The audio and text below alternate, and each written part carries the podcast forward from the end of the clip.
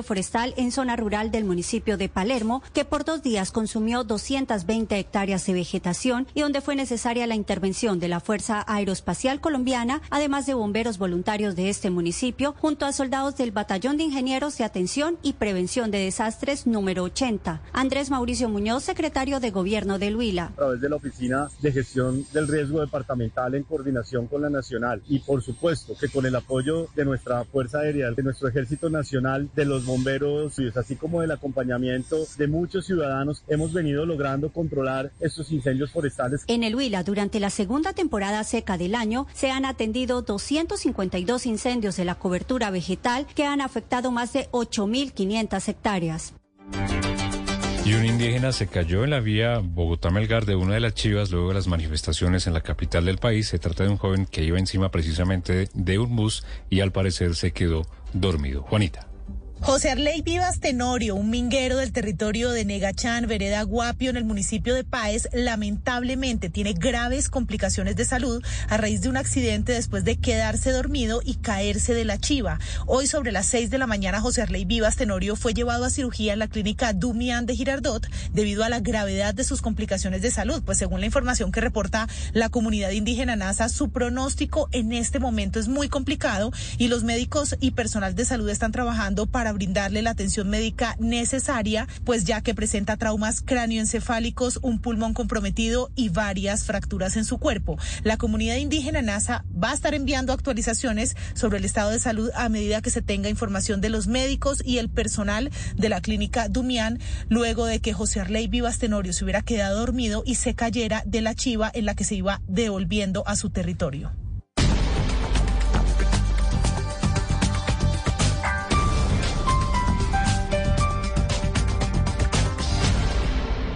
Las victorias y derrotas, la pasión y la afición en juego y los datos de lo último en deportes se lo presenta Mañanas Blue. 10 de la mañana, 27 minutos. Actualizamos agenda. Copa Libertadores de América, semifinal. Hoy 7 y 30 en la noche. Boca Juniors en la bombonera se enfrenta al Palmeiras de Brasil. Con Boca, casi fijazo, Frank Fabra, titular lateral colombiano, mientras que Wilmar Roldán será el árbitro, también colombiano, para este duelo entre argentinos y brasileños. Es el juego de ida de las llaves semifinalistas de la Libertadores. Por la Copa Play o Copa Colombia en los cuartos de final. Cinco en la tarde en la frontera colombo-venezolana. Cúcuta recibirá al Deportivo Independiente Medellín. Y a las siete y diez de la noche en el Campín de Bogotá, Millonarios, ya con Alberto Gamero renovado por tres años hasta el 2026. Es decir, recargado Gamero, Millos recibe a Alianza Petrolera. Serie A en Italia, 11.30 en la mañana, tempranito, dentro de una hora. Frosinone ante Fiorentina sin Jerry Mina que sigue en recuperación, mientras que el Monza recibirá al Boloña, también sin Lucumí, lesionado. Dos cartas importantes de la defensa colombiana que todo pinta no estarán en los juegos frente a Uruguay y la selección de Ecuador. Y a la 1 y 45 en la tarde, el Genoa se enfrentará a la Roma. Otro detalle importante, fase de grupos, le seguimos el paso a Colombia en la Copa América de Futsal Femenina.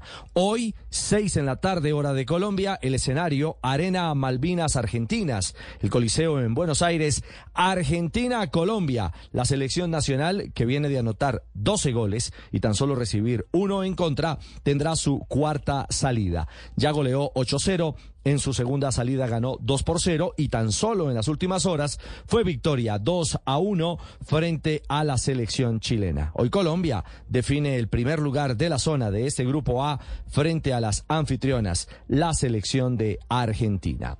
Y en España, para cerrar, tendremos Primera División, la Liga, a las 12 del mediodía, Granada frente al Real Betis, a esa misma hora Celta de Vigo ante el Deportivo Alavés. Y a las 2 y 30 en la tarde, el Osasuna recibe al Atlético de Madrid del Cholo Simeone. Panorama del fútbol internacional a Coñapa en la Jupiter Pro League en el fútbol eh, de Bélgica. El Brujas enfrentará al Genk con el colombiano Muñoz. Carta importante y también cuesta. Alternativas eh, de Colombia pensando en la eliminatoria.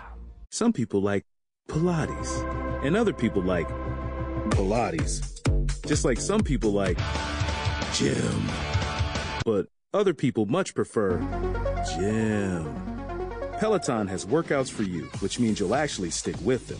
Because the Peloton app isn't just one thing. With over 12 exercise disciplines from gym plans to outdoor running, and more than 85 class types to meet your needs, we can match your mood to get you in the zone. Download the Peloton app today. Terms apply. Fall is coming, and the nights are getting longer. And a strange Hollywood couple have moved into the Winchester Mystery House. If you're brave enough, you're invited to the Unhinged Housewarming from September 22nd to October 31st. Experience the terrifying line between reality and imagination as darkness falls. And those that haunt the Winchester Mystery House join the party.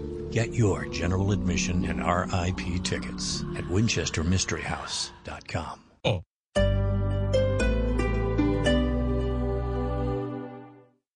Esta es Blue Radio. Sintonice Blue Radio en 89.9 FM y grábelo desde ya en su memoria y en la memoria de su radio. Blue Radio, la alternativa. Stay tuned for a free health tip brought to you by Peloton. Whether you're doing a dance to your favorite artist in the office parking lot or being guided into Warrior One in the break room before your shift, whether you're running on your Peloton tread at your mom's house while she watches the baby or counting your breaths on the subway. Inhaling and long exhale out. Peloton is for all of us, wherever we are, whenever we need it. Download the free Peloton app today. Peloton app available through free tier or paid subscription starting at $12.99 per month. Discover the benefits of low impact exercise for a kinder and effective workout. Low impact exercises are a fantastic option for people of all fitness levels and can be a great alternative for your rest days. Incorporating low impact activities like walking, cycling, yoga, or Pilates into your fitness routine can bring numerous advantages. Peloton offers low impact classes that can be used to help you feel your best and fits your lifestyle and needs. Escucha el sonido de mi voz. ¿Has oído que Paw Patrol llega a los cines? ¡Oh, my goodness! Así que apresúrate y obtén tus boletos. I feel the need for super speed. Paw Patrol The Mighty Movie. Clasificar a PG. Solo en cines.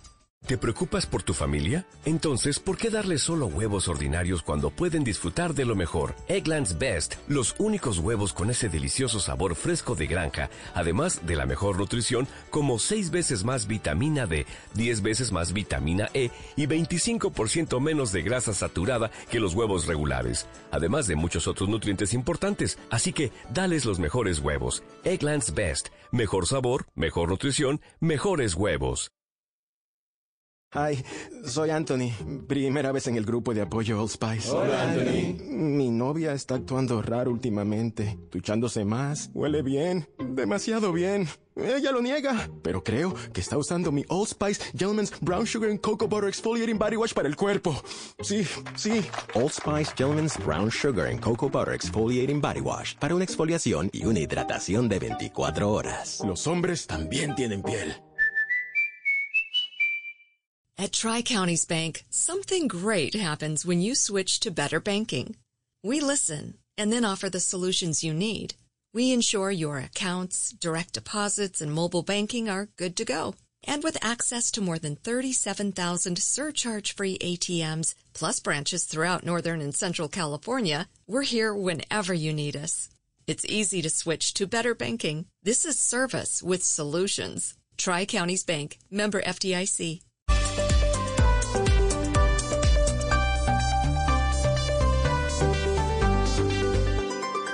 Seguimos conectados en Mañanas Blue. Desde este momento dirige Camila Zuluaga. Son las 10 de la mañana, 33 minutos. Aquí seguimos conectados con ustedes en Mañanas Blue. Vamos hasta la una de la tarde. Estamos a través de nuestro canal de YouTube de Blue Radio en vivo. Ahí ustedes eh, pueden ingresar y nos ven, porque no solo nos oyen, sino que también nos ven y estaban muy activos, como siempre los veo a través de nuestro chat eh, de YouTube. Y nos pueden escribir al 301-764-4108.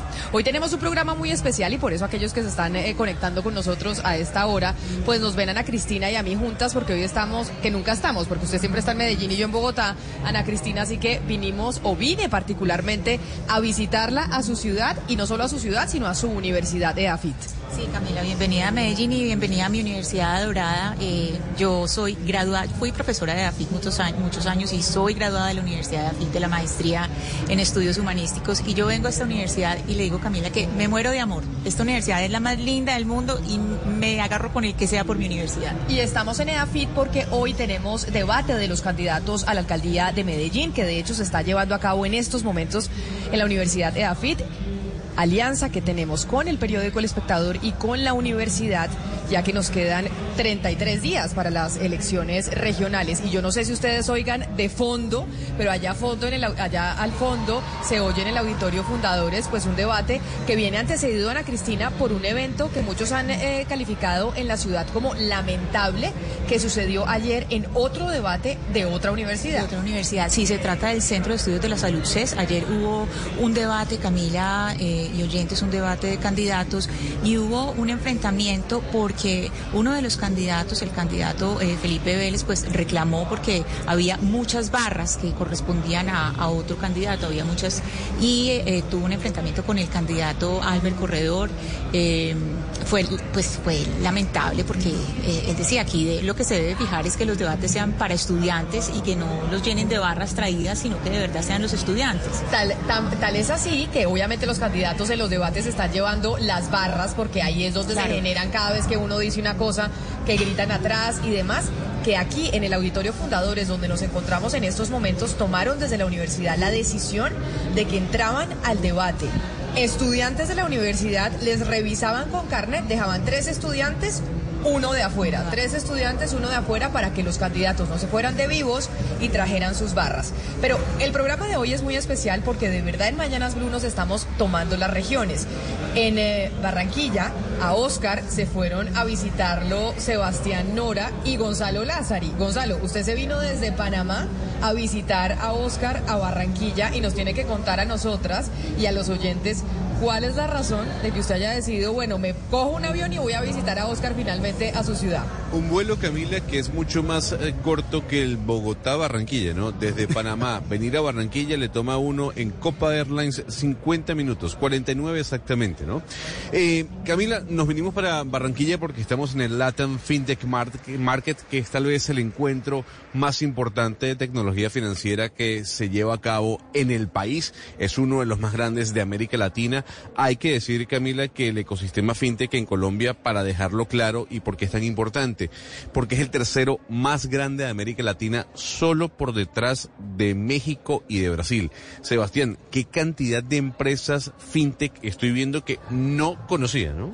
No, una cantidad, pues este es el futuro financiero, Gonzalo y Camila. Lo normal sería que en 20 años este sea eh, pues el sector que un poco le tome el mando al sector financiero tradicional. Usted sabe, Camila, que Oscar siempre nos dijo en pandemia que a él le gustaba ir a hacer fila al banco, que no, que él un poco lo tradicional y yo que siempre digo, no, Oscar, hay billeteras digitales, que ya hay criptomonedas, que hay cosas. Me vine a Barranquilla, ciudad que me encantó, Oscar, a convencerlo a usted si un poco empieza a usar este tipo de tecnología que, créame, hombre, que le va a ahorrar un montón de tiempo. Óigame, Camila, Sebastián y Gonzalo, yo estoy en una caverna Hoy estoy descubriendo, Camila, que yo hago parte de una caverna porque este mundo moderno de la innovación financiera es, no es el futuro, es el presente, Camila, y esto es totalmente fantástico lo que estamos viviendo en Barranquilla en este evento, Camila. Viajaron, por ejemplo, Camila, eh, 30 empresas de Chile y acá hablando con gente, vinieron más empresas chilenas que por ejemplo en algunas ciudades importantes de Bogotá, que en Chile este sector está pues muy desarrollado y es muy sofisticado. Exactamente. Usted se ha dado cuenta que este programa está como los salones de clase cuando uno era chiquito, los niños en un lado y las niñas en el otro, entonces ya se empiezan a ver eh, las diferencias, entonces Sebastián y Gonzalo decidieron ir a, a visitar a Oscar a decirle, oiga, usted se tiene que modernizar porque no puede seguir siendo el viejo de la mesa en temas tecnológicos. Y yo me vine a visitar a Ana Cristina, o sea, estamos las niñas aquí, los niños allá, para eh, ver el debate de los candidatos a la alcaldía de Medellín. A eso Camila se le dice paseo bugueño. Cuando paseo bugueño cuando se separan Los niños con las niñas y los niñas, las niñas con las pero, niñas. Pero el regreso es mezclado, ¿o no? ¿El, el recreo es mezclado? Yo el, no sé. el regreso, el regreso es mezclado. Uno de ida repartidos, pero de regreso mezclados. Ah, en el bus, exacto. claro. Cu- cuando ya, Sebastián, usted era, yo ya lo vi, que usted cuando era chiquito era tremendo. No quiero imaginarme No, cómo está haciendo ahora. ¿Era? está haciendo- ¿Era tremendo? No, es tremendo. Es, es tremendo. Óigame, pero estamos en medio del debate, esto después pues de la resaca que dejan las encuestas y obviamente pues lo que se ha dicho de quiénes van a ser los más opcionados a estar en eh, las elecciones del 29 de octubre. Y vamos a ver aquí en Medellín la cosa está muy movida, Federico Gutiérrez claramente se lleva muchos de los aplausos, pero yo diría, Ana Cristina, que en las elecciones, ahí sí como dicen los candidatos, la verdadera encuesta es el día de la votación. Sí, es el día de la votación, Camila. Eh, bueno, hay que decir una cosa. Eh, hoy en eh, la Universidad de eh, AFIT, en el Auditorio Fundadores, hay 13 eh, candidatos, o mejor dicho, 11 candidatos y dos candidatas a la alcaldía de Medellín. Y muy raro, Camila, hay un candidato a la gobernación, que es Andrés Julián Rendón del Centro Democrático, está sentado en el panel.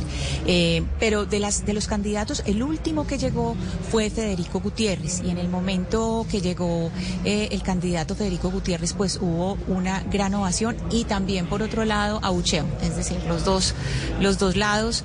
Eh, también hubo antes, antes de que se sentaran todos los candidatos, cuando salió el candidato Juan Carlos Upegui, también hubo un aplauso muy grande. Entonces, pues sí, hay muchos estudiantes, pero también hay muchas barras. Y está, este, este auditorio está completamente lleno. Está hasta, la, hasta las banderas porque no le cabe un arroz parado, como decimos acá. El único que se quedó solo del salón fue Hugo Mario Palomara. Usted, Hugo Mario, nadie fue a visitarlo. Usted sí fue el único que decidió quedarse en cabina como por si algo pasa. Sí, como plan de contingencia, dicen algunos por ahí, Camila. Eh, estoy aquí solito en Cali, pero estaba muy pendiente, Camila, a propósito de debates, de un debate que estaba programado para esta mañana en la Universidad Javeriana de Cali. Debate que finalmente fue aplazado, está siendo reprogramado porque no llegaron los candidatos.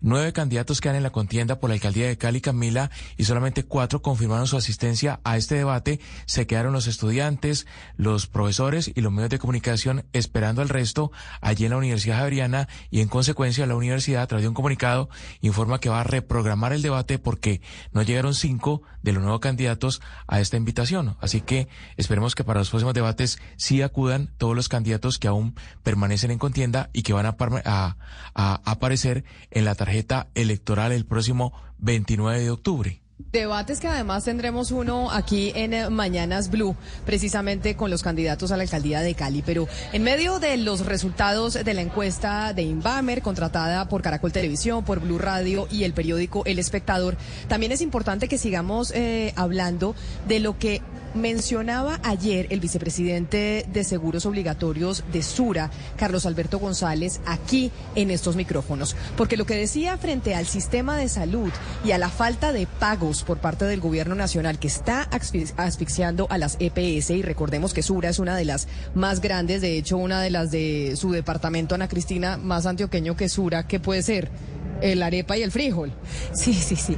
Eh, Sura es, eh, digamos, de las empresas que está como en el corazón de los antioqueños desde hace mucho tiempo. Tenía antes el, el tigre y ese tigre, yo no sé si se perdió un poco el tigre, pero Sura ya es una imagen y es una eh, multilatina muy grande y, y sí, pero siempre se, se identifica con Antioquia, claro. El Tigre de Suramericana, Sura, una EPS que funciona muy bien y usted acá lo ha dejado saber, por eso las palabras del doctor González ayer fueron muy preocupantes. Recordemos específicamente qué fue lo que dijo Carlos Alberto González sobre lo que está pasando con los pagos que debe hacer el gobierno nacional a las EPS, que las está asfixiando y que podría llegar a generar pues una crisis en el sector salud, porque podría ser que las EPS pues terminen eh, no pudiendo atender a los pacientes. Recordemos lo que dijo ayer el doctor González pudiéramos demostrar que la situación de las EPS no es tan buena, en especial las tres que firmamos, yo voy a hablar específicamente por Sura, y la situación de Sura no está buena financieramente. El año pasado perdimos cerca de 138 mil millones de pesos y en lo que va corrido de este año 2023, agosto, las pérdidas de Sura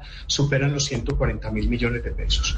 Eso habla de uno de los puntos que hablamos en la carta, y es que la UPC está siendo insuficiente para gestionar bien toda la demanda de los servicios que está teniendo la población en general. Ese es el punto más álgido que tiene actualmente eh, las EPS en el caso de nosotros, y lo que nos está pasando, como tú muy bien lo dices, esas pérdidas las estamos asumiendo con el patrimonio propio de la compañía. Y si las cosas siguen como van, antes de terminar el año, pudiéramos tener... Pero a los, Precisamente sobre eso que nos decía el eh, directivo de Sura, Sebastián, hablamos nosotros con el Ministerio de Salud, preguntamos porque dijimos, le dijimos al doctor González, oiga, vamos a hablar con el Ministerio porque lo que usted está planteando es muy grave y seguramente no es situación solo de Sura, sino también puede ser de PS Sanitas, de compensar, que son las más grandes, imagínese las más chicas. ¿Qué nos respondieron del Ministerio?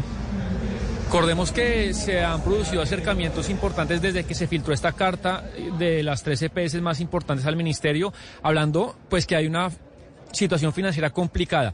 ¿Qué pasó? se reunió el ministro con las EPS y acordaron hacer tres mesas técnicas para ver pues quién tiene la razón, si es verdad que lo que se le está pagando a las EPS por el UPS, lo que cuesta cada afiliado en promedio, ¿les alcanzó o no? ¿O las EPS están teniendo un manejo, financiero eh, pues eh, mediocre y que realmente no están usando la plata de los colombianos como corresponde?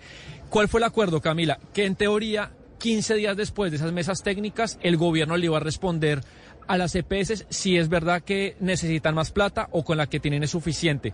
¿Qué es lo que nos dijo el doctor González ayer? Lo que oímos, que ha pasado un mes y están con los brazos cruzados esperando la razón del gobierno, pero por el otro lado nos comenta Camila el ministerio que hay unos, eh, unos papeles y unos estados financieros que, la, que Sura y la CPS le entregaron tarde al ministerio. Es decir, que han hecho con la plata últimamente para que ellos, pues con su equipo técnico y la gente del ministerio, puedan mirar realmente si la plata está alcanzando o no. Entonces, lo que ha sucedido, según el gobierno, es que esas, esos números financieros se entregaron tarde y que también hay que sumarle al ataque pues cibernético eh, de hackers que sufrió el gobierno y que eso ha ralentizado la respuesta del gobierno. Entonces, en resumen, el gobierno le tiene que responder en los próximos días o semanas a la CPS si se va a aumentar todavía más eh, pues la unidad de pago por capitalización.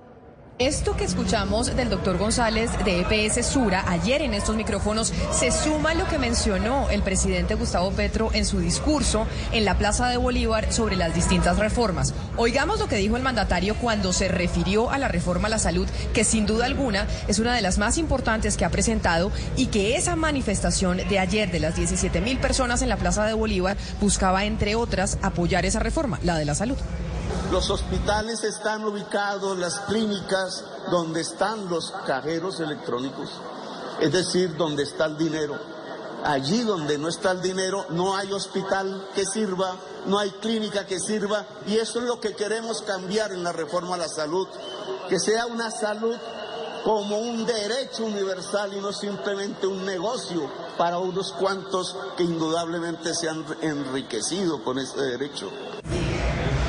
Eso era lo que decía ayer el presidente en medio del discurso sobre la reforma a la salud. Y por eso, pues preocupa porque la salud nos afecta absolutamente a todos. Y está con nosotros en la línea el representante Alfredo Mondragón, representante de la Cámara, que además está en la comisión accidental que se conformó para discutir esta reforma, en donde la idea es que se logre la mejor reforma para todos los colombianos. Representante Mondragón, bienvenido a Mañanas Blueville, gracias por atendernos. Hola, buenos días. Agradecer la invitación. Mire, representante, ayer que hablábamos con el, eh, uno de los directivos de Sura, de EPS Sura, pues quedábamos muy preocupados porque decíamos, no se puede hacer un debate realmente, pues tranquilo, que genere la mejor reforma posible a la salud para todos los colombianos si se viene asfixiando a las EPS. Decía él que les debían tres meses de un funcionamiento que necesitan las EPS para poder operar y que no pueden sacar plata de otras partes para destinarlo a ese rubro. ¿Qué saben ustedes del gobierno nacional?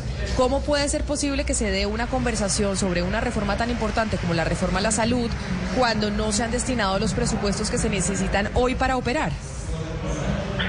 Bueno, mira, yo la verdad lamento que los directivos de Sura no hayan participado en las mesas de diálogo nacional, mesas de diálogo nacional que eh, propiciaron congresistas de todos los partidos eh, la congresista Marta Alfonso y yo hemos coordinado esas mesas hasta ayer tuvimos sesión y por ningún en ningún momento vinieron los directivos de Sura a sustentar los pagos que dicen que no se han hecho o las demoras o las inflexibilidades que les impone supuestamente el gobierno. Lo que yo sí tengo son datos contundentes en materia de incrementos de, o de compensaciones o ajustadores que le llaman a la UPC por parte del gobierno a través del decreto 29 2809 de diciembre de 2022 en donde se ajustan hasta un 10, hasta el 12% por eh, mm, afiliados en zonas dispersas, 2% en UPC por afiliados con mayores de 50 años. Han habido unos ajustadores supremamente significativos y que eh, pues esto demuestra que el gobierno tiene todo la, el compromiso de hacer los aportes necesarios para que se pueda atender y que haya sostenibilidad. ¿Cuál es la preocupación? Y es que, pues, mm, el colombiano no ha escuchado a las EPS decir que no les alcanzan los recursos, pero han habido muchos episodios de ineficiencia eh, administrativa de los recursos, por eso acumulan las EPS que mejores indicadores financieros tienen, acumulan deudas de más de 16 billones de pesos y no son deudas que apenas hace unos meses hayan contraído, son deudas de hace varios años que lo que pasa es que se acostumbraron las EPS y estos sectores de ciertos monopolios económicos a que siempre contaban con un gobierno o un ministro que les flexibilizaba las condiciones financieras para que ellos no, las que no cumplían, entonces les terminaban dando plazo para que las cumplieran después. Entonces, pues cuando lo, si aquí lo, si aquí lo sensato es que las EPS sigan manejando los recursos públicos y ellas haciéndose como una especie de barril sin fondo, pues yo creo que esto demuestra la incapacidad de las EPS para hacer lo que han dicho, que es control de gasto y manejo adecuado de los recursos. Yo, me parece muy raro que no hayan venido los de Sura a las mesas de diálogo que ellos tanto celebraban. Vinieron de otras agremiaciones, vinieron de otras EPS, no sé por qué no hayan venido para que nos pudieran explicar eso. Sí, representante Mondragón, porque seguramente pues están dialogando con el gobierno en esas mesas técnicas, pero usted está liderando precisamente esa comisión accidental que fue fruto de un combate político muy intenso en el Congreso, pero quisiera que nos cuente pues qué tan útil y fructífero está haciendo la comisión. Algunos de sus miembros han contado que 10 días realmente es muy poco para llegar a un acuerdo cómo están siendo las sesiones y si realmente usted cree que en 10 días se puede resolver pues toda esta pelea ideológica y técnica que se ha dado de lo que se dice, al menos en esta mesa creemos que es la reforma más importante de las tres que se están adelantando. Bueno, yo creo que quien diga que solamente 10 días, eso es porque ha estado, no sé, eh, metido debajo de la tierra y no ha querido participar, porque yo, por ejemplo, a este mismo medio le he concedido varias entrevistas hace varios meses debatiendo sobre la reforma a la salud. Yo mismo he promovido, he impulsado varias cumbres en Cali, audiencias públicas, he estado en infinidad de debates en medios, en universidades, con los opositores a la reforma, es decir, con los que quieren que se quede el esquema de que sean unos privados EPS los que administren los recursos públicos de la salud. De tal manera que quien esté diciendo que esto apenas van a haber 10 días para la discusión de la reforma a la salud es porque no, definitivamente no, me, me es que entiendo, que el mandato de la Comisión Accidental es de 10 días y como usted la está liderando, eh, pues quisiera que nos cuente en estos días cómo está haciendo la discusión y si cree que en esos 10 días de mandato que tiene la, Comisión Accidental, pues sí se pueden llegar a los acuerdos que, que la gente espera que se lleguen. Ah, bueno, vale. Entonces te digo lo siguiente, mira, la comisión creo yo que ha contribuido, eh, se propiciaron unas mesas de diálogo que fueron intensas. La verdad es que tampoco se, desbordaron las mesas, también tengo que decirlo, es decir, valoramos mucho la participación de diversidad de actores, pero realmente no se desbordaron. Eh, es decir, no era tan cierto aquellos que decían que lo que pasa es que no ha habido participación y por eso había que darle tiempo a la participación ciudadana lo que se demostró es que una participación importante de muchas personas y organizaciones que han venido participando y opinando sobre la reforma hace varios meses. Sin embargo, lo que hemos dicho nosotros es que la participación siempre será bienvenida y en esa participación creo yo que estamos logrando tener coincidencias muy importantes para fortalecer la reforma. Creo que varios de los planteamientos que se han hecho y en eso estamos en este preciso momento sesionando los congresistas en la Comisión Accidental y nos estamos dando cuenta que muchas propuestas o preocupaciones que se manifestaron en las mesas de diálogo nacional, pues tenían, ya estaban contenidas dentro de la, de la ponencia y articulado pero mire, que salió para la plenaria. Es un elemento importante. nadie niega nadie niega eso que usted está diciendo que se han hecho las conversaciones, se han tenido los diálogos. Lo que preocupa es esas conversaciones, cómo pueden tenerse de manera eh, tranquila y además eh, de forma eh, objetiva cuando lo que están diciendo, no digamos las pequeñas EPS, las grandes, las más grandes, las que incluso el gobierno nacional ha reconocido que funcionan bien, cuando no se les responde a las, eh, a las peticiones y a los reclamos. Acuérdese usted de esa carta que se envió por parte de esas tres EPS al ministro de Salud, al presidente de la República, al ministro de Hacienda. Esa carta que pues, suscitó una reunión entre las partes generó que les dijeran que en 15 días les iban a responder sobre el tema de los desembolsos. Y ayer lo que nos decía el señor González es que 15 días pasaron y no les respondieron. Ha pasado un mes y tampoco han tenido respuesta. Entonces, ustedes desde el legislativo y usted como parte de la bancada de gobierno, pues, ¿qué nos puede decir de la razón por la cual el gobierno se está demorando tanto en dar esas respuestas? No que no haya habido discusión de la reforma, sino que cómo se puede dar una discusión de esa reforma tan importante si en los mínimos que se debe cumplir, que es esos pagos, pues no se responde.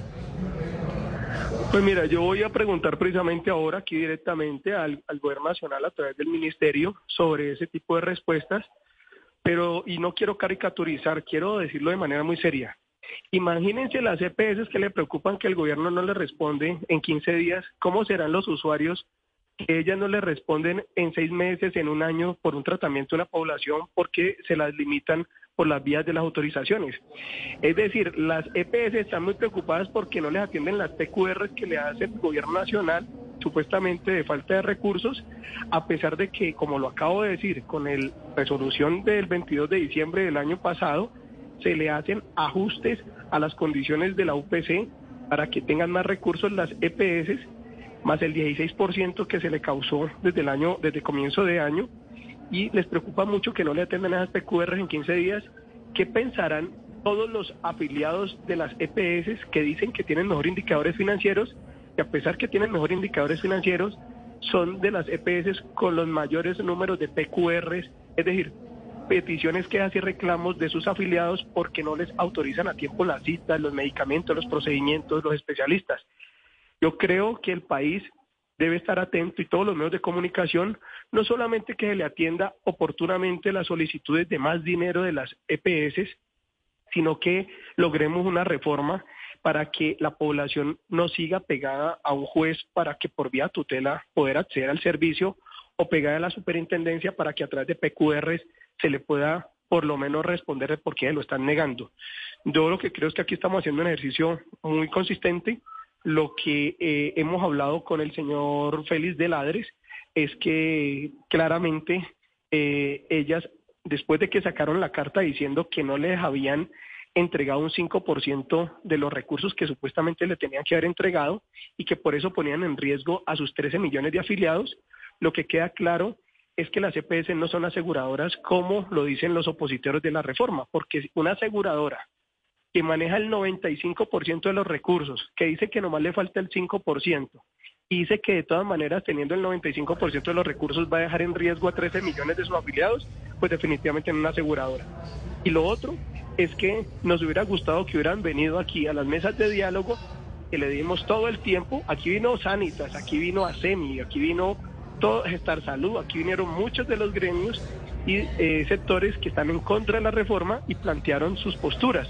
Me parece muy raro que Sura, que tiene tantas consideraciones, pues se quede por fuera de un espacio de participación sobre este tema. Así que, bueno, yo creo que el debate nos está permitiendo eso. Yo lo que sí les digo es algo.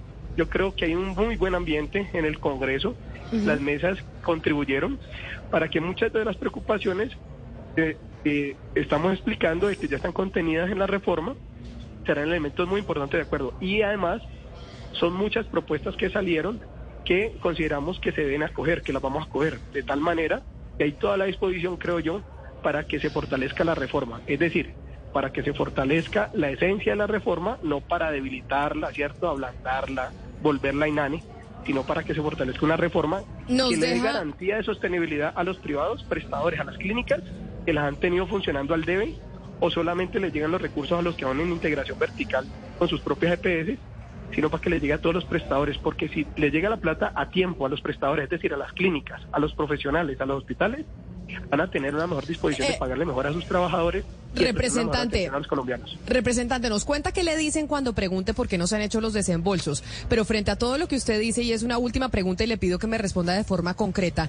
el punto, digamos, de quiebre, de disenso que hay entre las partes es que ¿quién va a manejar el dinero?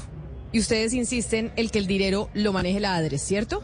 En esa propuesta y en esta discusión sobre la reforma a la salud, el punto central es quién van a manejar esa plata para que a las IPS, a las prestadoras de salud, les llegue a tiempo, es decir, las clínicas, los hospitales, los centros de diagnóstico. El gobierno nacional y ustedes que están presentando esa reforma insisten en que esa plata la maneje directamente la ADRES. ¿Sí Claro, o no? es que aquí la situación, aquí, aquí la situación es esa, es que las EPS, si mañana se le No, pero no, pero no, no, no. Pero no es que representante, porque si no, te- me- tengo un montón de, eh, de gente que me está esperando aquí con, con temas que tienen que sacar desde Barranquilla. Por eso le pregunto, ¿sí o no? ¿Ustedes insisten en que la ADRES es la que tiene que manejar eh, los dineros? Los opositores a la reforma insisten que son los privados los que tienen que manejar los recursos públicos de la salud y nosotros insistimos que tiene que haber una administración pública de recursos públicos para que no haya más corrupción ni ineficiencia administrativa. Ok, representante, clarísimo. Representante por el Pacto Histórico, Alfredo Mondragón, mil gracias por estar con nosotros aquí en Mañanas Blue y por eh, darnos este tiempo para hablar de la reforma. A ustedes muchas gracias. Quedo Que pendiente de que le responden entonces en el gobierno nacional sobre lo que nos decía el señor González ayer en estos micrófonos. Sí, yo también espero que ellos le respondan las PQR a la población y que las atiendan. Estamos atentos a todo eso. Un saludo especial. Nos vamos a hacer una pausa. Era el representante Alfredo Mondragón y ya regresamos.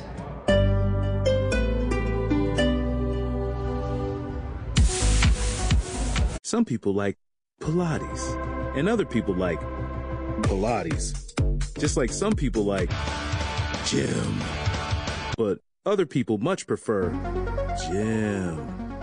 Peloton has workouts for you, which means you'll actually stick with them. Because the Peloton app isn't just one thing. With over 12 exercise disciplines from gym plans to outdoor running, and more than 85 class types to meet your needs, we can match your mood to get you in the zone. Download the Peloton app today. Terms apply.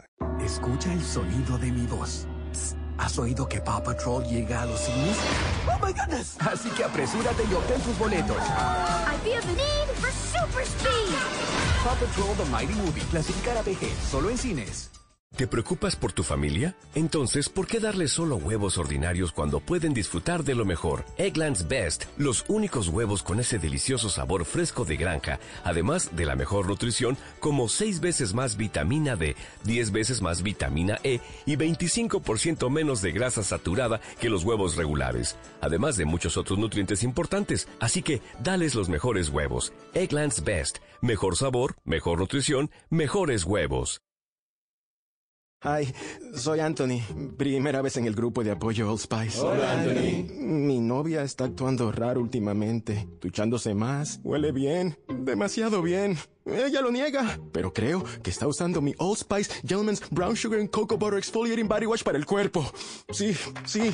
Old Spice Gentleman's Brown Sugar and Cocoa Butter Exfoliating Body Wash para una exfoliación y una hidratación de 24 horas. Los hombres también tienen piel. At Tri Counties Bank, something great happens when you switch to better banking. We listen and then offer the solutions you need. We ensure your accounts, direct deposits, and mobile banking are good to go. And with access to more than 37,000 surcharge-free ATMs, plus branches throughout Northern and Central California, we're here whenever you need us. It's easy to switch to better banking. This is service with solutions. Tri Counties Bank, member FDIC. Ya son las 11 de la mañana en punto. Eso es Blue Radio y tenemos el plan perfecto para el día de hoy. Aprovechen el gran lanzamiento de IKEA Colombia porque hoy estarán entregando 100 productos IKEA por hora, además de tres bonos en productos IKEA por 10 millones de pesos cada uno. Donde aquí en el centro comercial Mall Plaza, en la NQS, y todos los que vengan pueden participar. Vea, muy fácil. Hay acceso directamente por la NQS, por la carrera 30 y también por la calle 19 y una de las estaciones de Transmilenio más cercanas es la estación de Palo Quemado.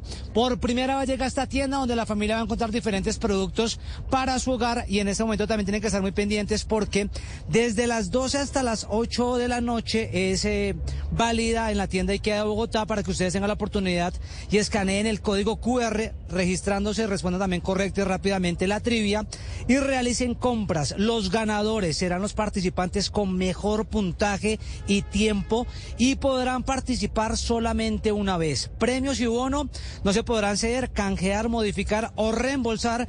Conoce términos y condiciones ya mismo en ikea.com.co.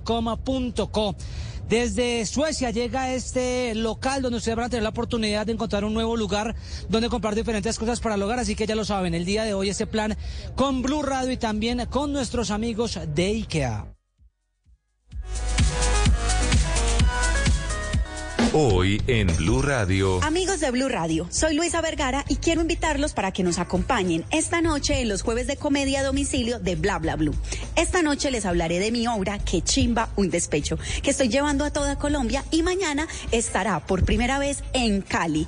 Ya lo saben, los esperamos esta noche después de las 10 en Bla Bla Blue. Bla bla blue. Conversaciones para gente despierta. Escúchanos por Blue Radio y bluradio.com. La alternativa.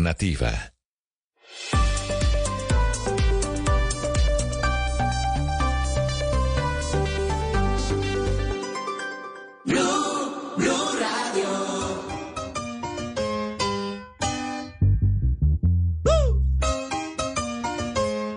¡Vacila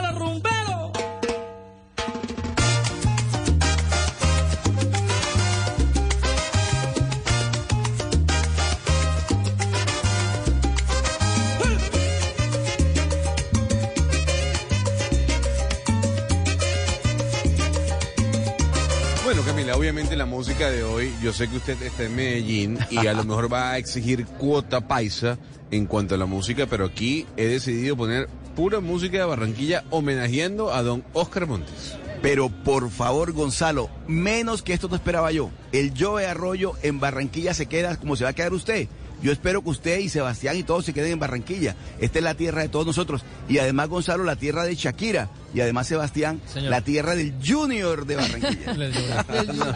Gonzalo, Bueno, pero ahor- está- ahorita no están para sacar pecho, ¿no? Ahorita no están para sacar pecho. No, no, no, pero espere que eso mejora. Ah, bueno.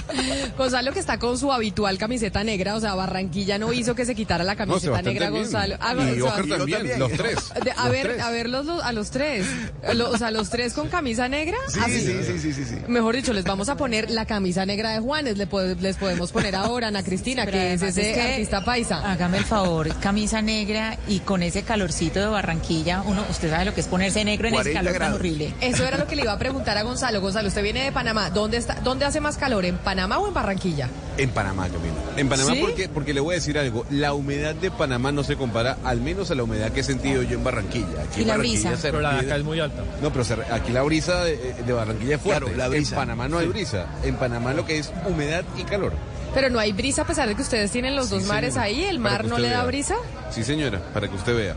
No sé si, no sé si será porque la ciudad de Panamá da hacia el Pacífico, no hacia el Atlántico, no lo sé. Sí. Eh, pero aquí se siente mucho más brisa que en la ciudad de Panamá.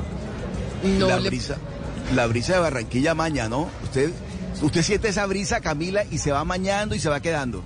Se lo garantizo yo. No, yo estoy segura que uno cuando sale de Bogotá feliz se queda en Medellín, en Barranquilla, en las otras ciudades. Me están preguntando en el 301-764-4108 Ana Cristina, que la están viendo a través de nuestro canal de YouTube de Blue Radio en vivo, que su camisa que tiene escrito. Eso me está preguntando una oyente que se llama Andrea y nos está escribiendo a través de nuestra eh, línea de WhatsApp. Andrea, son eh, pedazos de, de un libro. Eh, es eh, un libro de Emily Dickinson, pero pues no, no, no son, eh, digamos, que esté todo el párrafo que se pueda leer, son pedacitos eh, del libro. Ah, es que me estaba preguntando, decía, bueno, ¿y, la, y, la, y, lo, ¿y qué dice la camisa de Ana Cristina? Tenemos noticias del Consejo Nacional Electoral, porque antes de las elecciones regionales de octubre, pues el Consejo Nacional Electoral está cogiendo 700 candidatos o un poco más, a ver quiénes sí pueden aspirar y quiénes no pueden aspirar. Ayer se conocieron varios de los que no podían aspirar, pero hoy tenemos uno adicional. Andrés Carmona, el Consejo Nacional Elect- Electoral, le dijo al ingeniero Rodolfo Hernández, quien fue candidato presidencial, casi presidente de Colombia, que no puede aspirar a la gobernación de Santander. Así es, Camila, muy buenos días. Mire, se trata de una decisión 6 6-4, 6-4 con la cual la sala plena del Consejo Nacional Electoral acaba de revocar la inscripción de la candidatura del ex candidato presidencial Rodolfo Hernández a la gobernación de Santander por su partido Liga de Gobernantes Anticorrupción. La argumentación que encontraron los ocho magistrados del Consejo Electoral más dos con jueces que tuvieron que participar en esta decisión es que Rodolfo Hernández ya estaba inhabilitado por haber acumulado tres fallos disciplinarios en contra proferidos por la eh, Procuraduría General de la Nación. Con este hecho, por supuesto, hay recurso de reposición. Rodolfo Hernández va a poder intentar reponer. En dos días le tendrían que dar la resolución final, pero con seguridad el Consejo Electoral le va a dar la misma respuesta a Rodolfo Hernández y es usted no podrá participar en las elecciones, ya en ningún tipo de elección, porque está inhabilitado no, una caída más, una candidatura que se cae más en esta larga lista de los que los magistrados están evaluando. Usted decía 700, pero son cerca de 3.500 candidaturas que está revisando día a día los ocho magistrados del Consejo Nacional Electoral, Camila. 3.000 candidaturas que están revisando, bueno, están trabajando a lo que da. Óigame, pero Andrés, ¿cuáles tenemos pendientes? Digamos que sean así candidaturas que la opinión pública está pendiente de la decisión del Consejo Nacional Electoral, porque ya salieron varias. Ya, por ejemplo, en Bogotá, Juan Daniel Oviedo, ya el Consejo Nacional Electoral dijo, él sí puede aspirar. Acá le está diciendo a Rodolfo Hernández que no. ¿Cuáles otras, qué otras estamos em, esperando? hay que esperar las reposiciones, por ejemplo, de la determinación de Tulio Gómez. Recordemos que ayer el, candidato a la gobernación del Valle, quien según la última encuesta de Inbamer va en segundo lugar en la contienda, presentó recurso de reposición por eh, la decisión que tumbaba su candidatura se tomó la decisión no solo de Juan Daniel Oviedo, se mantuvo la candidatura de Jorge Emilio Rey a la gobernación de Cundinamarca, Carlos Fernando Galán a la alcaldía de Bogotá. ¿Qué queda pendiente? Quedan pendientes eh, muy pocas así relevantes. En este caso, la de la hermana del eh, actual gobernador de, mm, de Magdalena, Carlos Caicedo. Es que precisamente eso que usted acaba de decir es la, lo que yo estaba esperando que usted dijera, Andrés Carmona. ¿Qué ha pasado con la candidatura de Patricia Caicedo? ¿Cuándo el Consejo Nacional Electoral va a definir la candidatura de Patricia Caicedo, quien está aspirando a la alcaldía de Santa Marta? y es hermana del gobernador del Magdalena. ¿Le han dicho sus fuentes del Consejo Nacional Electoral cuándo van a definir esa candidatura? ¿Si puede o no puede aspirar? Camila, sin duda esto es un tema que se maneja con mucha reserva por parte de los magistrados. Muy complejo ha sido el, cruce de información. Lo que nos dicen es que esperan que esta semana se resuelva y es que ellos tienen jornadas maratónicas. Le voy a explicar cómo funciona. En horas de la mañana se da la audiencia en la que se leen las resoluciones votadas el día anterior o dos días anteriores y ahí es cuando los candidatos pueden presentar su recurso de reposición. Y en la tarde hay sala plena donde se reúnen los ocho magistrados, recuerde que son diez, pero uno está suspendido y otro no tiene derecho al voto. Entonces son ocho los que pueden votar y van votando resolución por resolución. Ahí es de donde sacando esta información y estas decisiones que ustedes han ido conociendo aquí en Blue Radio, Camila. Algunas fuentes en Santa Marta. Ojo, Sebastián, usted que es tan cercano a Santa Marta y siempre está tan pendiente de lo que pasa en el Magdalena. Si el Consejo Nacional Electoral decide que Patricia Caicedo no puede aspirar a ser eh, candidata, no puede por lo pues por la por la razón por la cual se demandó eh... Hola, buenos días, mi pana. Buenos días, bienvenido a Sherwin Williams. ¡Ey! ¿Qué onda, compadre? ¿Qué onda? Ya tengo lista la pintura que ordenaste en el ProPlus app. Con más de 6.000 representantes en nuestras tiendas listos para atenderte en tu idioma y beneficios para contratistas que encontrarás en aliadopro.com. En Sherwin Williams somos el aliado del PRO. Grand Canyon University makes earning your degree possible with over 130 academic programs for traditional campus students with more than 80 bachelor's programs offered online. GCU provides you with the personal support you need from complimentary unofficial transcript evaluations within 24 business hours to scholarships, academic support, and your GCU graduation team led by your own university counselor. Find your purpose at GCU. Private, Christian, affordable. Visit gcu.edu. su elección me informan a mí algunas fuentes, no sé si usted tenga información eh, similar, de hecho no sé si se pueda jurídicamente o no, ya Andrés Carmona nos definirá que el eh, gobernador Caicedo estaría pensando en reemplazar entonces esa candidatura de su hermana si no puede aspirar por su esposa. ¿Usted había oído eso en, en el Magdalena y en Santa Marta? No, no, no había eso y eso sería una bomba para la política del Magdalena.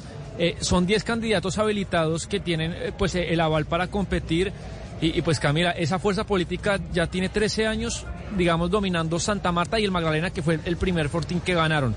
El primero fue Carlos Caicedo, que ganó en el 2012, sucediendo a Juan Pablo Díaz Granados. Después Rafael Martínez, que ahorita va para la gobernación, y Vierna Johnson, que, que, también es de su grupo político. Entonces, donde yo creo que el grupo de Caicedo pierda Santa Marta, pues sí es un golpe al corazón del proyecto de, del gobernador.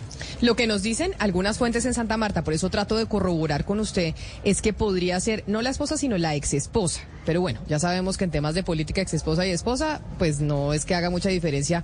Ya nos acordamos de Roy Barreras, que se llama Elisa Villarroel. ¿Usted ha oído, Oscar Montes, eh, ustedes que están allá en esa eh, región, han oído de, de Elisa Villarroel en Santa Marta y en el Magdalena y de la posibilidad de que en caso de que la hermana del gobernador Caicedo Patricia Caicedo no puede aspirar, ¿entraría ella a ocupar ese lugar?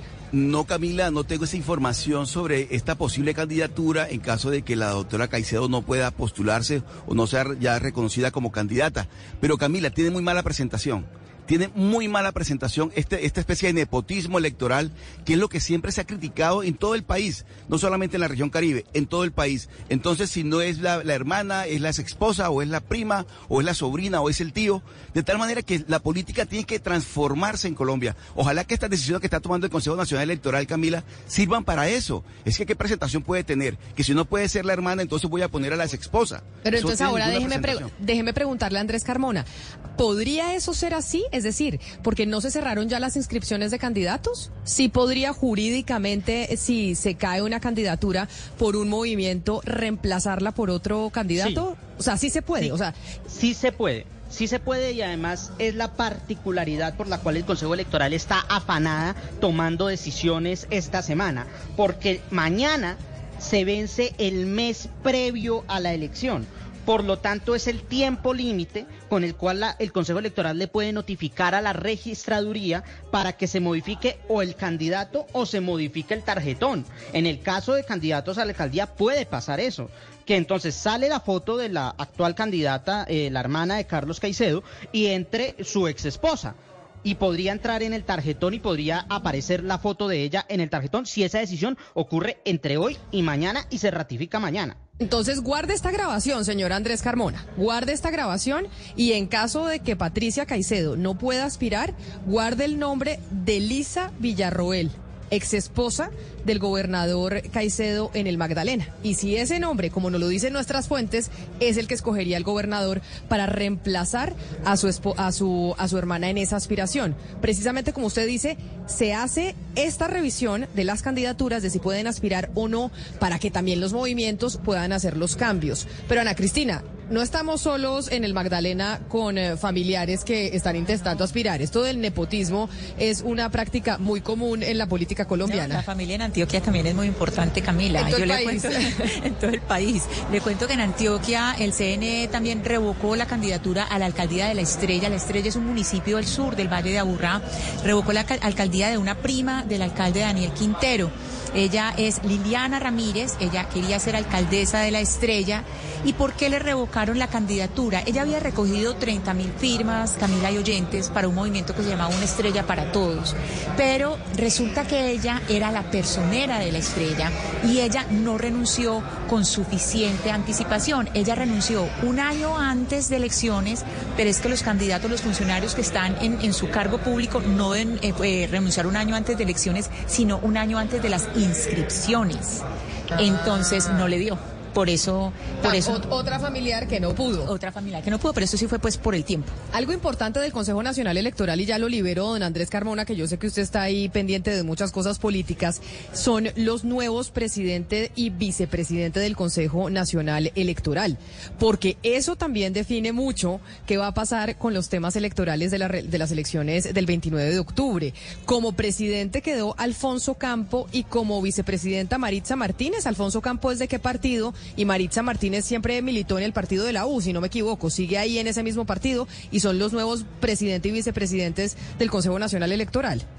Y no solo decisiones frente a las elecciones o a los candidatos, Camila, recuerde que el Consejo Electoral en estos momentos tiene la investigación de la financiación de la campaña del presidente Gustavo Petro. Todo este escándalo que se ha ido sumando semana a semana, no solo con lo de Nicolás Petro y de Isuris Vázquez, lo de... mm, lo del eh, hombre Malboro, también los audios de Armando Benedetti, bueno, también esta investigación maravillosa que hizo la unidad investigativa de Noticias Caracol, contundente sobre la eh, eh, esposa del narco, alias el sobrino en Casanare. Bueno, todo eso está en manos del Consejo Nacional Electoral para determinar si se violaron los topes o no de la campaña. Por eso- Entonces, ¿cómo fue el cambio? ¿Cómo fue el cambio? Eso, eso- le iba a decir. Dígame los partidos, porque la presidenta del Consejo Nacional Electoral, hasta ayer o hasta, hasta que se dio el cambio, era del pacto histórico. Y ese puesto Fabiola es muy Márquez. importante. Eh, Fabiola Márquez, exacto, porque el Consejo Nacional Electoral también es una entidad que funciona con las fuerzas políticas. Allá están los partidos haciendo tire y afloje a ver cómo negocian eh, qué, qué candidatura se queda, qué, qué candidatura se va y todas las investigaciones que usted está diciendo. Sale entonces Fabiola Márquez de la presidencia.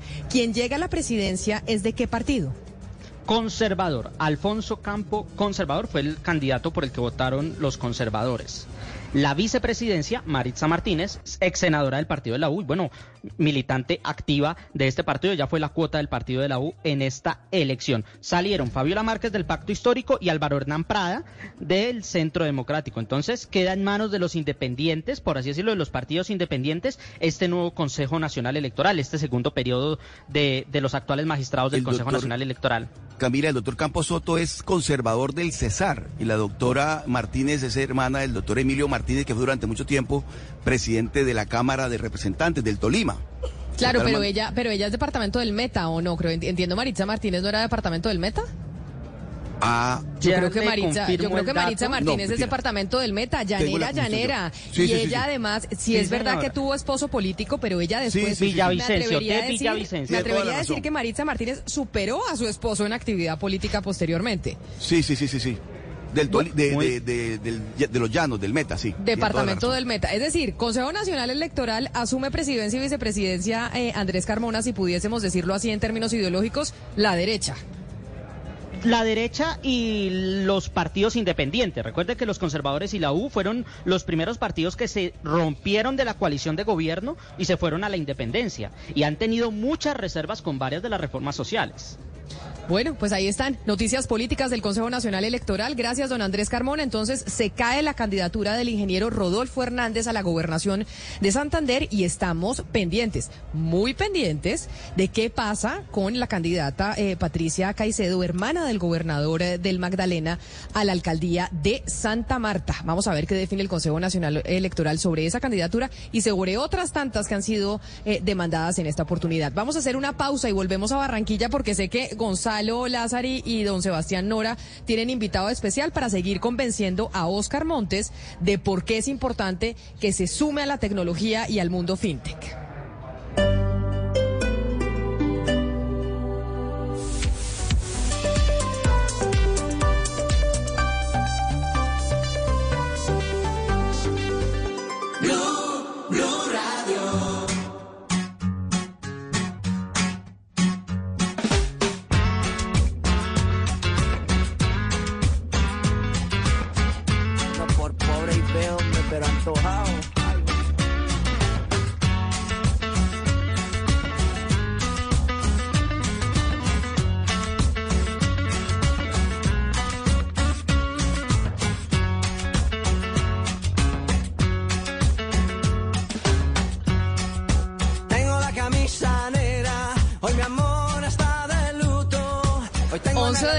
21 minutos en Colombia. Y les dije, Sebastián Nora, Gonzalo Lázaro y Oscar Montes, que les iba a poner la camisa negra. Estamos en Medellín y acá también tenemos que poner música paisa. Y uno de los grandes exponentes de la música de Antioquia es Juanes. Y ustedes, como están todos de camisa negra ya en ese calor de Barranquilla, y sé que tienen invitados en esta feria eh, fintech tan importante, su invitado, Sebastián González. Fall is just around the corner, and home is the center of it all. At Ashley, seasonal decorating's a breeze with their range of designs and materials. Snuggle up on a family friendly sectional or an ultra modern sofa. Or gather outside and enjoy the crisp, cool air with a new fire pit or conversation set. From minor refreshes to total overhauls, Ashley has the essentials to make your home fall functional and fabulous. Shop in store or visit ashley.com today. Today, ophthalmology residents use Fundamental VR and Orbis International's virtual training tool to practice surgeries. Dr. Renee Badro says, with Fundamental VR, I can virtually practice cataract surgeries over and over in the metaverse. More training hours in the metaverse means increased access to quality care for patients in need. These are the ways surgeons are using the metaverse today. Learn more at meta.com slash metaverse impact. Escucha el sonido de mi voz. Psst, ¿Has oído que Paw Patrol llega a los cines? ¡Oh, my goodness! Así que apresúrate y obtén tus boletos. I feel the need for super speed. Paw Patrol The Mighty Movie, clasificada PG, solo en cines. ¿Te preocupas por tu familia? Entonces, ¿por qué darles solo huevos ordinarios cuando pueden disfrutar de lo mejor? Eggland's Best, los únicos huevos con ese delicioso sabor fresco de granja, además de la mejor nutrición, como 6 veces más vitamina D, 10 veces más vitamina E y 25% menos de grasa saturada que los huevos regulares, además de muchos otros nutrientes importantes. Así que, dales los mejores huevos. Eggland's Best, mejor sabor, mejor nutrición, mejores huevos. Hi, soy Anthony. Primera vez en el grupo de apoyo Old Spice. Hola, Anthony. Mi novia está actuando raro últimamente, duchándose más, huele bien, demasiado bien. Ella lo niega, pero creo que está usando mi Old Spice Gentleman's Brown Sugar and Cocoa Butter Exfoliating Body Wash para el cuerpo. Sí, sí. Old Spice Gentleman's Brown Sugar and Cocoa Butter Exfoliating Body Wash para una exfoliación y una hidratación de 24 horas. Los hombres también tienen piel. En el Congreso en marzo del año pasado yo tenía muy poca idea de hacer un presupuesto, tenía muy poca idea de lo que representaba en materia de conseguir afiliados, en tener una junta directiva de 14 miembros muy competitivos de jefes. Ya un año después creo que me, he ido adaptando, pero eh, fascinante. Hoy en día tenemos 343 miembros en Colombia FinTech. Hace, para que, para que ustedes lo tengan en proporciones, eh, en el año 2019 teníamos un número cercano a 190. En este año hemos sumado a más de, de 100 fintechs eh, en, en, este nuevo esfuerzo de relanzar el gremio y pues hablar con el gobierno, yo creo que eso es parte esencial de un sector. Nosotros tenemos una diferencia, yo creo que de los otros gremios y es quizás el reto que más me gusta estar en este trabajo y es los gremios más consolidados quizás como por su tradición, su trayectoria y sus miembros protegen sus intereses. ¿No? Nosotros estamos es dándonos a conocer, saliendo a hablar con los funcionarios de qué pasa en los criptoactivos, pagos digitales, crédito digital, que son todos estos nuevos modelos de negocio y a través de darnos a conocer es que hemos logrado hacer que nos paren bolas, que nos ayuden a quitar arbitrajes regulatorios innecesarios, que nos abran la avenida para competir con, eh, con la banca tradicional en donde haya que competir y pues trabajar con ellos donde haya que trabajar con ellos. Gabriel, usted ya nos dijo, de, perdóneme Gonzalo, usted ya nos dijo no. cuántos afiliados eh, tienen, pero cuántos les falta por conquistar.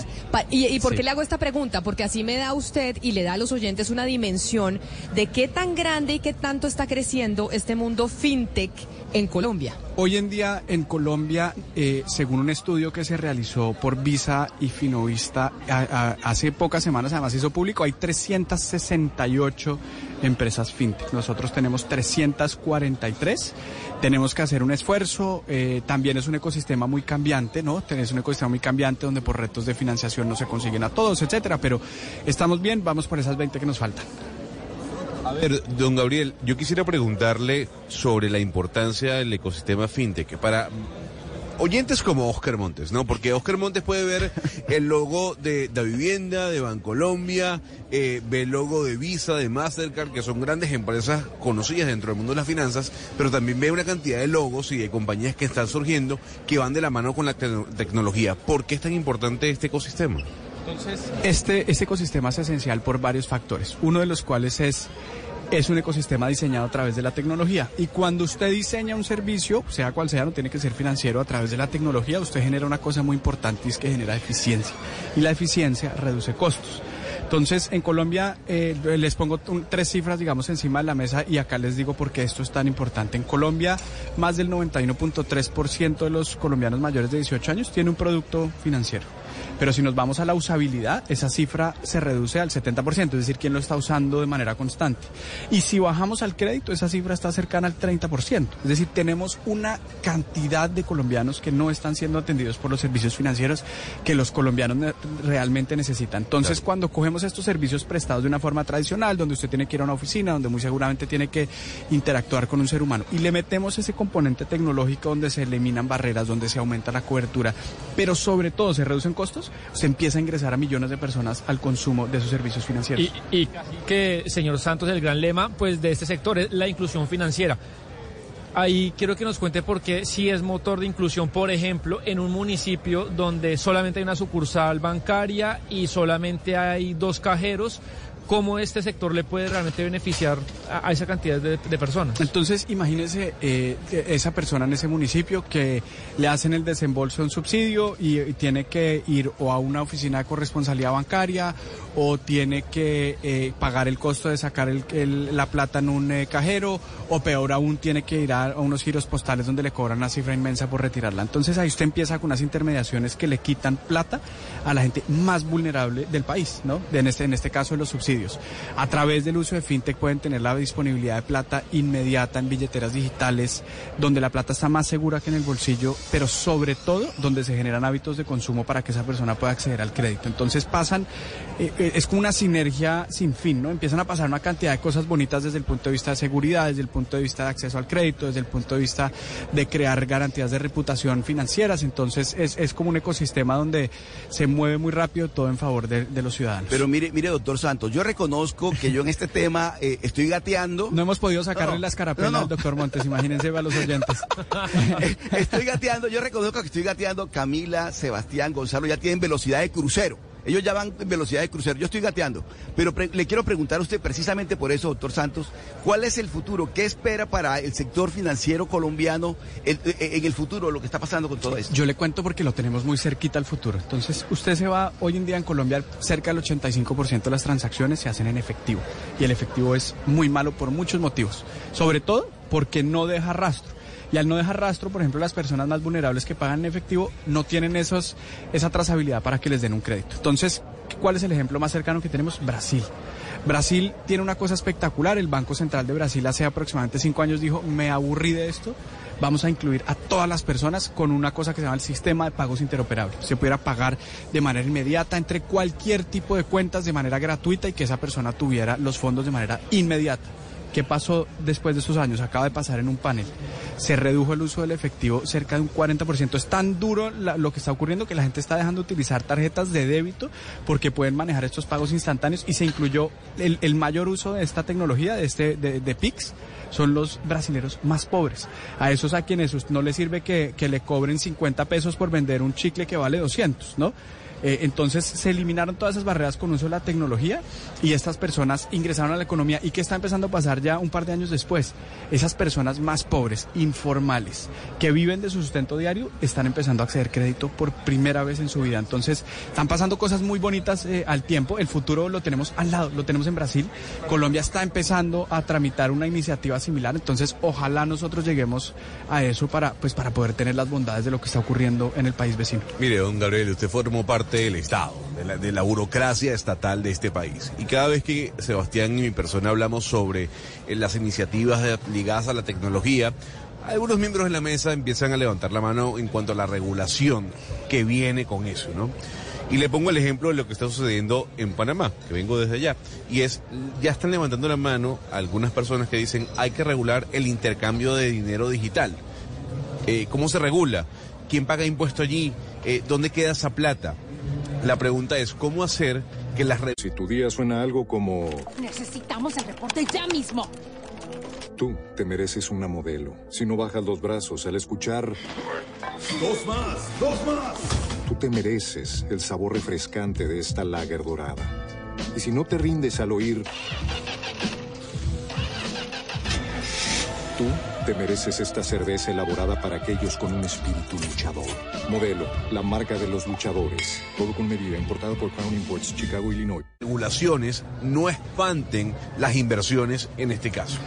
Ese es el punto más importante de esto. Y es, en todas las discusiones regulatorias que tenemos con el Estado, esa es la parte central. O sea, si nosotros vamos a regular estas actividades, el punto esencial de la regulación de estas actividades tiene que ser por necesidad que sea una regulación competente. Es decir, que no sea una... Por eso nosotros hablamos de regulación sin conflicto de interés y con competencia, porque no queremos que esto termine generando una condensación del mercado, es decir, que se favorezca a los jugadores más grandes, pero sobre todo no queremos es que esto mate a los innovadores más pequeños. Entonces, ¿qué es lo bonito?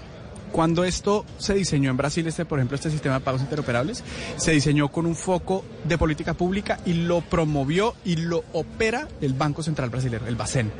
Si nosotros logramos tener una intuición similar desde el punto de vista desde el Banco de la República, que está en ese momento tratando de sacarlo, donde el beneficio sea público, rompemos ese esquema. eh, y yo creo que eso podría ser muy beneficioso. Pero ¿ustedes creen que en el corto plazo se ven más como una amenaza o como un complemento del sistema financiero tradicional? ¿Cómo cree que ellos lo, lo- lo ven, los ven a ustedes? Yo creo que como un ítem de competencia. Yo creo que en un principio cuando nace este ecosistema se veía con desconfianza y ni siquiera nos dejaban sentarnos en la misma mesa. Sí, éramos como, como el hermanito chiquito eh, que tenía el Sin pañal cédula, no se puede sentar Exacto, acá. Exacto. Ya hoy en día eso cambió, nos sentamos de uno a uno y nosotros somos ese factor de competencia, ¿no? Entonces, cuando entramos nosotros en esas discusiones de regulación financiera, eh, afortunadamente yo creo que para el país somos vistos es como eso, como, pucha, llegan estos tipos, estos tipos puede que lo hagan más rápido, puede que lo hagan más barato, nos toca poner las pilas. Y eso, ese ejemplo lo hemos visto en muchísimos escenarios, desde la dispersión de subsidios, desde los pagos in- inmediatos, eh, los pagos en tiempo real. Cada vez que en estas discusiones regulatorias se incluye el ecosistema fintech, hay una ganancia neta para el país vía aumento de la competencia y reducción de costos. Pues presidente de Colombia FinTech, este gremio que también en medio de su El presi- presidente Santos que este país no sabía que necesitaba. Presidente de Colombia FinTech, Gabriel Santos, mil gracias por estar con nosotros, por habernos invitado pues a estar a este primer encuentro de este nuevo gremio que además pues tiene estas nuevas tecnologías que en Colombia están en ebullición de forma importante. Mil gracias y mucha suerte en el resto del evento. Gracias Camila, muchas gracias por la generosidad, por tenernos en cuenta. Acá estaremos cuando así lo requieran. Claro que sí, para que usted se dé cuenta, Ana Cristina, que los gremios, es que entienda que esto es un gremio como la ANDI, como la SAC, como, bueno, todos los gremios que existen en el país que se sientan a hablar con el gobierno nacional, es un gremio nuevo, precisamente porque estamos hablando de nuevas tecnologías. Entonces, todas esas empresas que tienen esas aplicaciones de pago, RappiPay y todas esas cosas están en ese gremio que, pues claro, tenía que tener eh, un presidente del parche de Sebastián Nora. Sí, Camila, y es muy importante la visibilización no solamente del gremio, sino de las fintech, precisamente porque muchas personas y sobre todo las generaciones más grandes que tienen como un cierto rechazo o un cierta, una cierta duda frente, frente a esas tecnologías y darse cuenta, o por lo menos en mi experiencia, que es mucho más seguro. Es decir, uno eh, eh, tener eh, acceso y aprender a manejar ese tipo de tecnologías es muchísimo eh, más seguro de muchas maneras y estos espacios de visibilización son importantes precisamente por eso, no solamente por el gremio que se da a conocer, sino también porque la gente entienda que uno puede confiar en ese tipo de empresas, que puede haber una confianza. Cuando hablamos de fintech, hablamos que la gente dice, bueno, pero eso qué es, a mí eso cómo me lo como, eso es el Neki.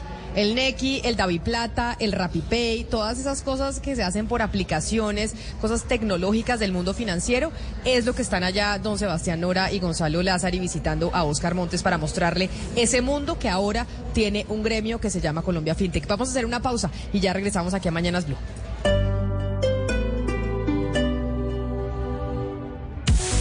Some people like Pilates, and other people like Pilates. Just like some people like gym. But other people much prefer gym. Peloton has workouts for you, which means you'll actually stick with them. Because the Peloton app isn't just one thing. With over 12 exercise disciplines from gym plans to outdoor running and more than 85 class types to meet your needs, we can match your mood to get you in the zone. Download the Peloton app today. Terms apply.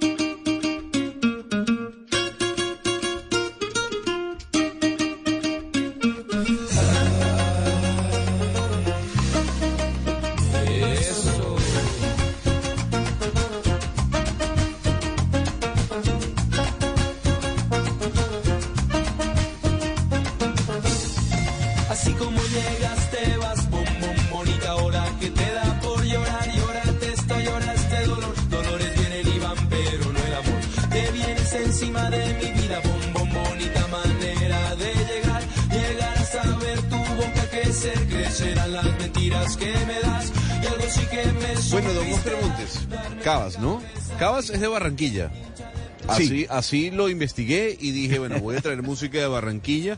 Además, esta canción fue muy importante ya hace algunos años. Eh, para musicalizar nuestra estadía, Sebastián, eh, debo decir que veo una Barranquilla que se está modernizando, don Oscar. La veo creciendo. Me acuerda mucho, le voy a decir algo, me acuerda mucho a esa y traigo a colación a Panamá de hace unos 20 años, que empezaron a ver los, se empezaron a ver la construcción de los edificios poco a poco, los rascacielos, a llegar a ser lo que es hoy, ¿no? Mire, Gonzalo, no es la primera persona que llega a Barranquilla y dice lo que usted está diciendo. La gente que viene a Barranquilla ve la ciudad y dice, oiga, ¿cómo ha cambiado Barranquilla? Es lo primero que le dicen a uno, los que ya habían venido antes. Y los que llegan por primera vez llegan y dicen, oiga, ¿cómo está bonita Barranquilla? ¿Cómo me gusta Barranquilla? De tal manera que eso es producto de un trabajo pues de toda una ciudad que ha tomado conciencia y sentido de pertenencia con lo que tiene que ver con Barranquilla. Y usted hablaba de Cabas. Cabas es barranquillero, pero yo hablo siempre del Caribe inmenso. Cabas es de nuestro Caribe, que es un Caribe que es, es inmenso porque le pertenece a Colombia entera, pero porque nos sentimos orgullosos todos nosotros de estar en Barranquilla y de ser del Caribe. A ver, eh, ya nuestra directora Camila Zuluaga ha ingresado el debate que se está llevando a cabo en EAFIT, pero Ana Cristina nos acompaña. Ana Cristina, el ambiente que se respira a esta hora allí en su alma mater. ¿Cómo es? Sí, sí, Gonzalo. Aquí en este momento se oye un poquito más de ruido porque es precisamente el intervalo entre la primera parte del debate que fue estuvo a cargo de la decana de administración Cristina Vélez y ahora eh, viene la parte eh, con con, eh, em, con Camila Zuluaga. Es decir, do- son dos partes eh, distintas y ahora empieza Camila y por eso pues me quedo yo. Pero venga, le doy eh, un reporte, un reporte rápido. Podemos dividir eh, lo que se ha hablado básicamente en tres, eh, en interpelaciones, en propuestas y en ataques personales, porque ha habido unos ataques fuertísimos. Primero, las interpelaciones, varios candidatos dentro del panel interpelaron al candidato eh, Juan Carlos Upegui, que es el que tiene las banderas de independientes del alcalde Daniel Quintero. Lo interpelaron por esa propuesta que él ha hecho de escuadranos com- comunales contra el atraco. Eh, varios eh, candidatos le preguntaron que, si eso se iba a parecer, por ejemplo, a los colectivos chavistas, que si eso no era pues una, forma de, pues digamos, no, no legítima de mantener la seguridad ciudadana. Eso en primer lugar. En segundo lugar, pues eh, eh, entre esas interpelaciones eh, también eh, se interpeló al candidato Albert Corredor. Recordemos que eh, el alcalde Daniel Quintero tiene dos cuotas en, en, los, eh, en la alcaldía. Uno es Albert Corredor y el otro es Juan Carlos Upegue. El candidato Felipe Vélez lo interpeló y le dijo, ustedes se robaron el presupuesto y preguntó también pues por lazos de la actual alcaldía con, con bandas criminales, es decir, una, una- interpelación supremamente fuerte. Le contaba también que los ataques personales pues han mandado, eh, digamos, ha tenido eh, un protagonismo en este en esta primera parte del debate, eh, resulta que el candidato eh, Albert Corredor eh, pues le dijo a Federico Gutiérrez que cómo se atreve a hablar de la oficina de Envigado, eh, que él es eh, el uribismo, también pues han dicho que hay otros candidatos que también son del uribismo. Usted sabe pues que en este momento esa, esa, ese discurso polarizador Y digamos, en esa, en esa, en ese sentido de estar vinculando al candidato Gutiérrez con grupos criminales, pues también se manifestó la solidaridad de otros candidatos. Por, ej- por ejemplo, el candidato Carlos Ballesteros y el candidato Juan Camilo Restrepo, ambos dijeron pues que tenían toda la solidaridad con el candidato Federico Gutiérrez porque dicen pues nosotros, ellos dos dijeron, nosotros no tenemos ninguna prueba de que él tenga eh, ningún vínculo con bandas criminales. Ahora, de- después de esos ataques personales, pues eh, finalmente quisiera destacar una propuesta, eh, propuestas muy interesantes. En este, hay que decirlo que en esta primera parte del debate, pues ha brillado la candidata a la alcaldía, María Paulina Aguinaga. Ella tiene una eh, distintas propuestas, sobre todo pues enfocadas en educación, pero en seguridad ella habla pues de una propuesta de articulación de instituciones, habló de construcción de una cárcel para sindicados para no seguir con estos lugares transitorios eh, de reclusión completamente hacinados y un proyecto de vida para jóvenes, Gonzalo. A ver, Ana Cristina, yo, mm, yo le pregunto algo. Eh, ¿Es probable que una mujer lidere a Medellín, Antioquia, Antioquia? ¿O no hay ninguna posibilidad? Pues mire, Gonzalo, eh, uno no puede decir que no, es decir, no se puede decir eh, no, pero la verdad es que el crecimiento, eh, pues aquí hay dos factores para analizar. Primero, pues que Federico Gutiérrez tiene unos resultados eh, muy importantes, hemos visto lo que ha pasado. Le cuento, pues, eh, por ejemplo, que en, en las últimas, en la, última encuesta eh, de Inbamer, pues Federico Gutiérrez tiene, pues, tiene el resultado más grande, tiene 64.5, ese es su resultado. Juan Carlos Upegui y Albert Corredor, eh, que son eh, los candidatos eh, que tienen la herencia de Quintero, pues cada uno tiene mm, lo, que es Juan Carlos Upegui tiene el 14.8% y Albert Corredor tiene 4.8%. Esos son los tres primeros. Pero en cuarto lugar está María Paulina Aguinaga con 3.1, que parece muy poquito. Uno dice, pero eso no es nada. Pero un momento, es que ella despegó de un momento a otro y el gran fenómeno que han eh, estado resaltando en distintos medios es cómo esta candidata que ha sido concejal, ella fue presidente del consejo, cómo esta, eh, esta candidata pues tiene un conocimiento muy técnico de la ciudad y ha estado estudiando mucho la ciudad y en los últimos debates pues se puede decir que es la que más eh, la que más ha crecido y las encuestas evidentemente lo muestran y uno se da cuenta que es en las calles donde, donde empiezan a decir Gonzalo, pues eh, hay un interés en el voto por ella. Lo, lo que pasa, Ana Cristina, es que me parece un poquito tarde ya, ¿no? La ventaja de Federico Gutiérrez es demasiada, de- demasiada amplia sobre el resto de candidatos y por eso me llama la atención, Ana Cristina, que, que Gutiérrez esté asistiendo a los debates. Generalmente cuando un candidato lleva una ventaja tan amplia sobre el resto, en este caso Federico Gutiérrez le lleva más de 50 puntos al segundo, pues decide no ir a los debates porque es blanco de todos los ataques. Y hay todavía 14 candidatos en contienda en Medellín y uno creería que Gutiérrez es el blanco de esos ataques, de señalamientos, de eh, críticas y acusaciones. Entonces llama la atención que esté Fico Gutiérrez asistiendo a los debates como el de esta mañana en Medellín. Como Mire, lo ha hecho Hugo Mario- Hugo Donald Mario- Trump. O sea, Donald Trump ha dicho, yo no necesito de debates, yo le estoy dando sopa y seco a todos los candidatos, ¿no? Mire, eh, Gonzalo, me da risa lo que dice Hugo Mario porque ni que estuviera viendo el debate. Eh, las primeras interpelaciones, porque la metodología del debate permite que los otros candidatos, eh, candidatos interpelen a alguno de ellos y casi todos empezaron a interpelar precisamente a Federico Gutiérrez. ¿Por qué? Pues por lo obvio, porque él ya fue alcalde. Entonces le empezaron a preguntar por su alcaldía y todos le preguntaban y le preguntaban y al final el candidato Gutiérrez dijo, ¿se les ocurre alguna otra cosita? Porque todos, o sea, todos eran como comer, mercando, todo el mundo llegó a mercar a preguntarle cosas, pero yo creo que eso pues es, es parte del debate democrático y por supuesto una persona que ha sido alcalde, eh, por ejemplo, como lo, como lo que va a pasar con Alejandro Char, que va a ser alcalde por la tercera, por tercera vez, pues por supuesto que se puede, puede- que puede ser interpelado porque ya se ha visto en que ha fallado su política. Claro, es- pero, pero ¿sabe qué me llama la atención, Ana Cristina y compañeros de mesa y Hugo Mario? Eh, me llama la atención el tono, el tono del debate electoral en Medellín. Es decir, realmente uno siempre ha visto en Antioquia y en Medellín en particular un debate con mucha altura. En esta oportunidad, Ana Cristina, estamos viendo un debate, yo diría que rastrero. Un debate de lo que el espectáculo de- del corredor hoy con otro candidato, lo que está pasando inclusive que, es peligrosísimo, además lo que acaba de ser de las últimas horas, de la, de la amenaza al, al candidato Fico Gutiérrez. Es decir, realmente el, el- el debate electoral en Antioquia, y es una lástima, y lo digo públicamente, que se haya, que se haya, redu- se, se haya rebajado tanto. Entonces yo sí creo que en este momento hay que volverle a dar altura al debate, y yo sí creo Pero que la presencia, la presencia de Fico Gutiérrez ayudaría también a darle altura al debate, porque si Fico Gutiérrez se separa del debate y no participa, yo creo que de alguna manera, al ser el líder de las encuestas, Sebastián, el- la presencia de, de Fico también ayudaría sabe- a darle sabe- altura al debate. ¿Sabe qué impresión me da? Y no sé si Ana Cristina está de acuerdo conmigo, porque realmente lo de Medellín, lo de ayer Ana Cristina en el CES fue rastrero y un poco la impresión que me da es, bueno, según las encuestas, esto ya está resuelto, es un 10 contra 1, es una goleada tremenda de Fico contra los demás y un poco los demás, sobre todo el sector quinterista, están en modo de, bueno, rompamos todo. Eh, de pronto para se- se- eh, salir más en medios, para que nos vean más, rompamos todo a ver qué se puede rasguñar en los últimos días. Es un poco lo que yo interpreto, porque realmente estamos viendo unos debates de, un nivel, pues, eh, de, de, de, bar, de, bar. Sí, no solamente eso, Sebastián. Y, por eso eh, yo traía ahorita eh, a colación, por ejemplo, el debate de la candidata Guinaga, porque es pues la que viene con, con cifras, con distintos argumentos, es decir, porque ha tratado de, no Esta semana Medellín se sorprendió con una valla de un candidato, pues una valla en que eh, ponía a otras personas como ratas.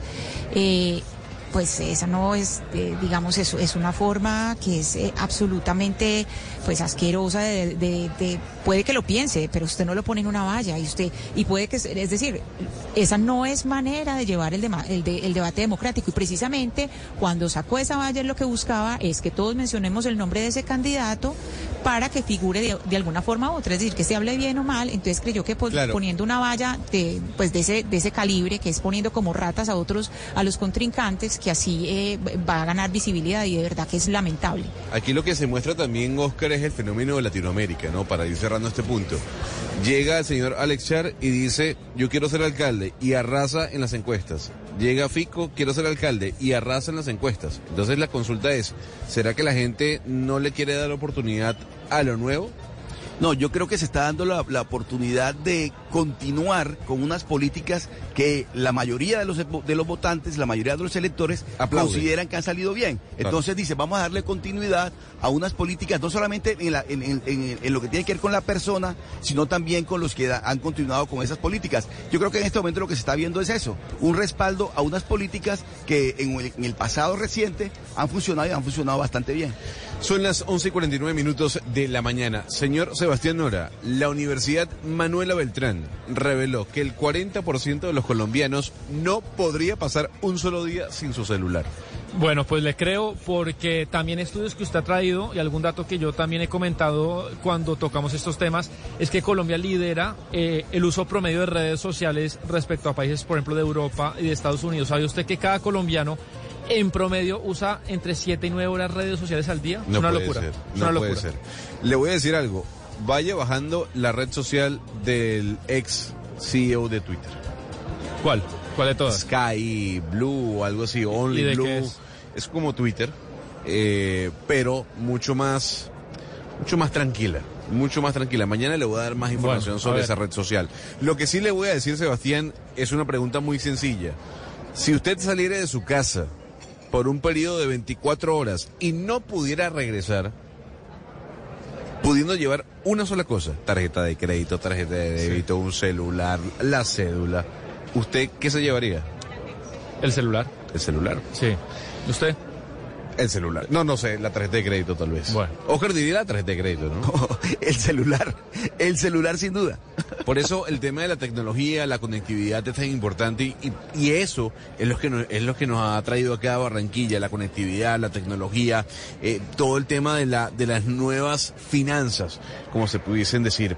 Con nosotros está Andrés Salván, él es CEO de Punto Red. Y Andrés, dándote la bienvenida a Blue Radio, lo primero es, más allá de que eres una persona que ha estado dentro del mundo fintech, es ¿qué es Punto Red para aquellos oyentes que no conocen de Punto Red? Bueno, muchísimas gracias. Eh, Punto Red es una empresa fundada hace 18 años y que le da acceso a servicios financieros a personas de la base de la pirámide, personas, cientos de personas que les costaba muchísimo eh, ir a una sucursal bancaria, abrir un producto. Some people like Pilates. And other people like Pilates. Just like some people like gym. But other people much prefer gym. Peloton has workouts for you, which means you'll actually stick with them. Because the Peloton app isn't just one thing. With over 12 exercise disciplines from gym plans to outdoor running, and more than 85 class types to meet your needs, we can match your mood to get you in the zone. Download the Peloton app today. Terms apply. Escucha el sonido de mi voz. ¿Has oído que Paw Patrol llega a los cines? ¡Oh, my goodness! Así que apresúrate y obtén tus boletos. I feel the need for super speed. Paw Patrol The Mighty Movie, clasificar a PG, solo en cines. ¿Te preocupas por tu familia? Entonces, ¿por qué darles solo huevos ordinarios cuando pueden disfrutar de lo mejor? Eggland's Best, los únicos huevos con ese delicioso sabor fresco de granja, además de la mejor nutrición, como 6 veces más vitamina D, 10 veces más vitamina E y 25% menos de grasa saturada que los huevos regulares, además de muchos otros nutrientes importantes. Así que, dales los mejores huevos. Eggland's Best, mejor sabor, mejor nutrición, mejores huevos. Hi, soy Anthony. Primera vez en el grupo de apoyo Old Spice. Hola, Anthony. Mi novia está actuando raro últimamente, duchándose más, huele bien, demasiado bien. Ella lo niega, pero creo que está usando mi Old Spice Gentleman's Brown Sugar and Cocoa Butter Exfoliating Body Wash para el cuerpo. Sí, sí. Old Spice Gentleman's Brown Sugar and Cocoa Butter Exfoliating Body Wash para una exfoliación y una hidratación de 24 horas. Los hombres también tienen piel. At Tri Counties Bank, something great happens when you switch to better banking. We listen and then offer the solutions you need. We ensure your accounts, direct deposits, and mobile banking are good to go. And with access to more than 37,000 surcharge-free ATMs, plus branches throughout Northern and Central California, we're here whenever you need us. It's easy to switch to better banking. This is service with solutions. Tri Counties Bank, member FDIC. Aquí en Colombia en los últimos años de la mano pues con, con estas entidades a las cuales les facilitamos nosotros el acceso a esta población lo estamos replicando en el mercado mexicano. Eh, el mercado mexicano todavía no tiene billeteras digitales eh, desplegadas como ya existen aquí en Colombia. Los wallets digamos todavía están por iniciar. Hay jugadores que están moviendo ya en ese mercado y nosotros estamos aprovechando esa oportunidad para, para poder entender cómo la corresponsabilidad bancaria, cómo el acceso a servicios financieros lo podemos replicar Sí. en ese país. Doctor Alba, cuéntenos cómo el sector fintech le va a cambiar la vida a los colombianos. ¿Cómo creen ustedes que el sector le va a cambiar la vida a los colombianos? Pues yo creo que de muchas maneras, y ya lo, hemos- ya, ya lo estamos viviendo hoy en día. Como les decía, eh, Colombia era un país que hace varios años eh, tenía un bajo índice de bancarización. Hoy en día, eh, incluso pues impulsado también por la pandemia, vemos como la gente pues a través de las billeteras digitales está moviendo la plata en su día a día, están siendo pagados, están moviendo eh, el dinero y eso es muy importante porque ese dinero antes se movía en efectivo. Y, y la gran desventaja que tenía el efectivo o esos movimientos de efectivo es que eso no se hace visible. Y cuando uno no tiene visibilidad eh, de, de los movimientos y de la capacidad de pago de la gente, no existe información y no existe data para un, un componente fundamental que yo lo que creo, yendo a tu pregunta, es lo que creo que va a pasar de aquí en adelante, es que cuando tú empiezas a ver el nivel transaccional de las personas, se les puede ofrecer crédito, porque ya hay data y ya las entidades pueden empezar a decir, ok, aquí hay una persona que tiene capacidad de pago y yo puedo prestarle un dinero. Entonces, aquí lo que vamos a es a ver cómo a través de esta información y esta data vamos a poder combatir un, un- un tema muy complejo en nuestra sociedad, que es el gota a gota, que son créditos supremamente costosos que, sobre todo a los pequeños comercios, les destruye su, su- su negocio, por decirlo de alguna manera. Y cuando esos comercios comiencen a recibir dinero digital y comiencen a, a no solamente recibir dinero en efectivo, vamos a poder visibilizarlos y vamos a poderles ofrecer productos de crédito. O sea, don Andrés, hay que decir que es hora de que la banca tradicional se dé cuenta de lo que está ocurriendo. O sea, ya es momento de que la, ban- la banca tradicional, el conglomerado completo, diga, no, es que el futuro es ese. Sí, yo creo que ya, ya, ya, ya, ya nos hemos venido dando cuenta todos, la, la banca tradicional, pues obviamente todo el fenómeno de las fintechs que han venido surgiendo, el mismo gobierno a través de regulación ha venido eh, creando, digamos, un poco como una cancha y unas reglas de juego para que haya más competencia y más incentivos para llegar a, este tipo de población no bancarizada eh, y que haya una mayor inclusión financiera. Entonces, en ese sentido, eh, yo creo que yo creo que sí, eh, hoy en día es una necesidad, es un imperativo y además estamos viendo viendo los resultados. En Colombia antes, no sé, podían, podíamos tener alrededor de 12 millones de adultos con productos financieros bancarizados. Hoy en día En, en, un tema de cinco años tenemos 30 millones de colombianos, de adultos, con productos financieros. El pastel crece, hay negocio para todos. Entonces ahí es donde la banca tradicional, donde las fintechs entramos a, a mirar estas oportunidades. Pues, eh, don Andrés Albán, CEO de Punto Red, muchísimas gracias por habernos acompañado aquí en Blue Radio. No. felicitaciones por eso, por esa ampliación que decía Sebastián, ¿no? De abrir el espectro y adentrarse en mercados como el de México. Sí, muy orgulloso de dar ese paso. Eh, fintech colombiana eh, abriendo mercados tan importantes como el de México, para nosotros eso es un orgullo. Muchísimas gracias por la invitación. Qué bueno, don Andrés. Pues Sebastián, eh, impresionado. Yo sigo impresionado por la cantidad de compañías colombianas que se están adentrando al mundo fintech, y muy por encima de lo que pasa en sus países vecinos como en Ecuador, no, o como le, Panamá o como en Venezuela. Le, le, tengo un ejemplo tremendo. Ayer, por ejemplo, hombre que yo sé que usted admira mucho, Marcos Galperín, fundador eh, de esta empresa argentina, que es el hombre más rico de Argentina, tiene un problema ahorita, una batalla durísima con el Banco Central de Argentina porque creó una billetera digital que se llama Mercado Pago, que la usan 6 millones de argentinos eh, para transacciones muy baratas, de pocos pesos. Y el Banco Central, que le encanta centralizar la plata, se dio cuenta que se están haciendo una cantidad de transacciones y les metió regulaciones para bloquearlo. Y entonces están Marcos Galperín y el gobierno de Alberto Fernández ahorita una pelea durísima nosotros afortunados en Colombia, pues que el gobierno no se meta todavía en el sector. Marcos Galperín, sí. Sebastián, CEO de Mercado sí, Libre. De Mercado ¿no? Libre, sí. Para que la anoten allí. Hugo Mario, ¿usted pues, quería comentar algo?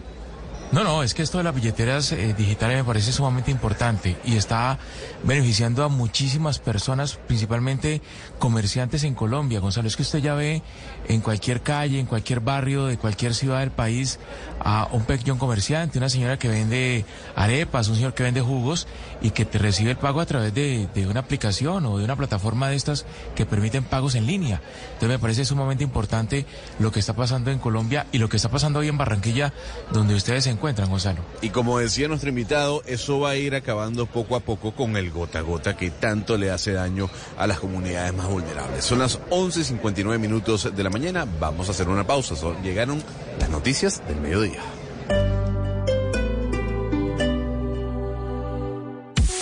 Some people like Pilates, and other people like Pilates. Just like some people like gym. But other people much prefer gym. Peloton has workouts for you, which means you'll actually stick with them. Because the Peloton app isn't just one thing. With over 12 exercise disciplines from gym plans to outdoor running, and more than 85 class types to meet your needs, we can match your mood to get you in the zone. Download the Peloton app today. Terms apply. Escucha el sonido de mi voz. ¿Has oído que Paw Patrol llega a los cines? ¡Oh, my goodness! Así que apresúrate y obtén tus boletos. I feel the need for super speed.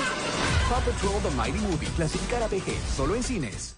¿No se merece tu familia lo mejor? Entonces, ¿por qué no los mejores huevos? Ahora, Egglands Best están disponibles en deliciosas opciones. Huevos clásicos, de gallina libre de jaula y orgánicos de Egglands, que ofrecen un sabor más delicioso y fresco de granja que le encantará a tu familia. En comparación con los huevos ordinarios, Egglands Best contiene la mejor nutrición como 6 veces más vitamina D, 10 veces más vitamina E y el doble de omega 3 y B12. Solo Egglands Best. Mejor sabor, mejor nutrición, mejores huevos. Visita egglandsbest.com para más información.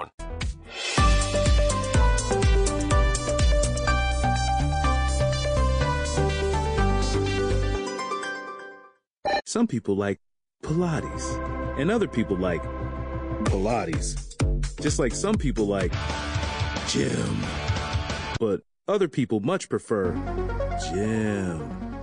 Peloton has workouts for you, which means you'll actually stick with them. Because the Peloton app isn't just one thing. With over 12 exercise disciplines from gym plans to outdoor running, and more than 85 class types to meet your needs, we can match your mood to get you in the zone. Download the Peloton app today. Terms apply. Escucha el sonido de mi voz. ¿Has oído que Paw Patrol llega a los cines? ¡Oh, my goodness! Así que apresúrate y obtén tus boletos. I feel the need for super speed. Paw Patrol The Mighty Movie. PG. Solo en cines. At Tri Counties Bank, something great happens when you switch to better banking. We listen and then offer the solutions you need. We ensure your accounts, direct deposits, and mobile banking are good to go. And with access to more than 37,000 surcharge-free ATMs, plus branches throughout Northern and Central California, we're here whenever you need us. It's easy to switch to better banking. This is service with solutions. Tri Counties Bank, member FDIC.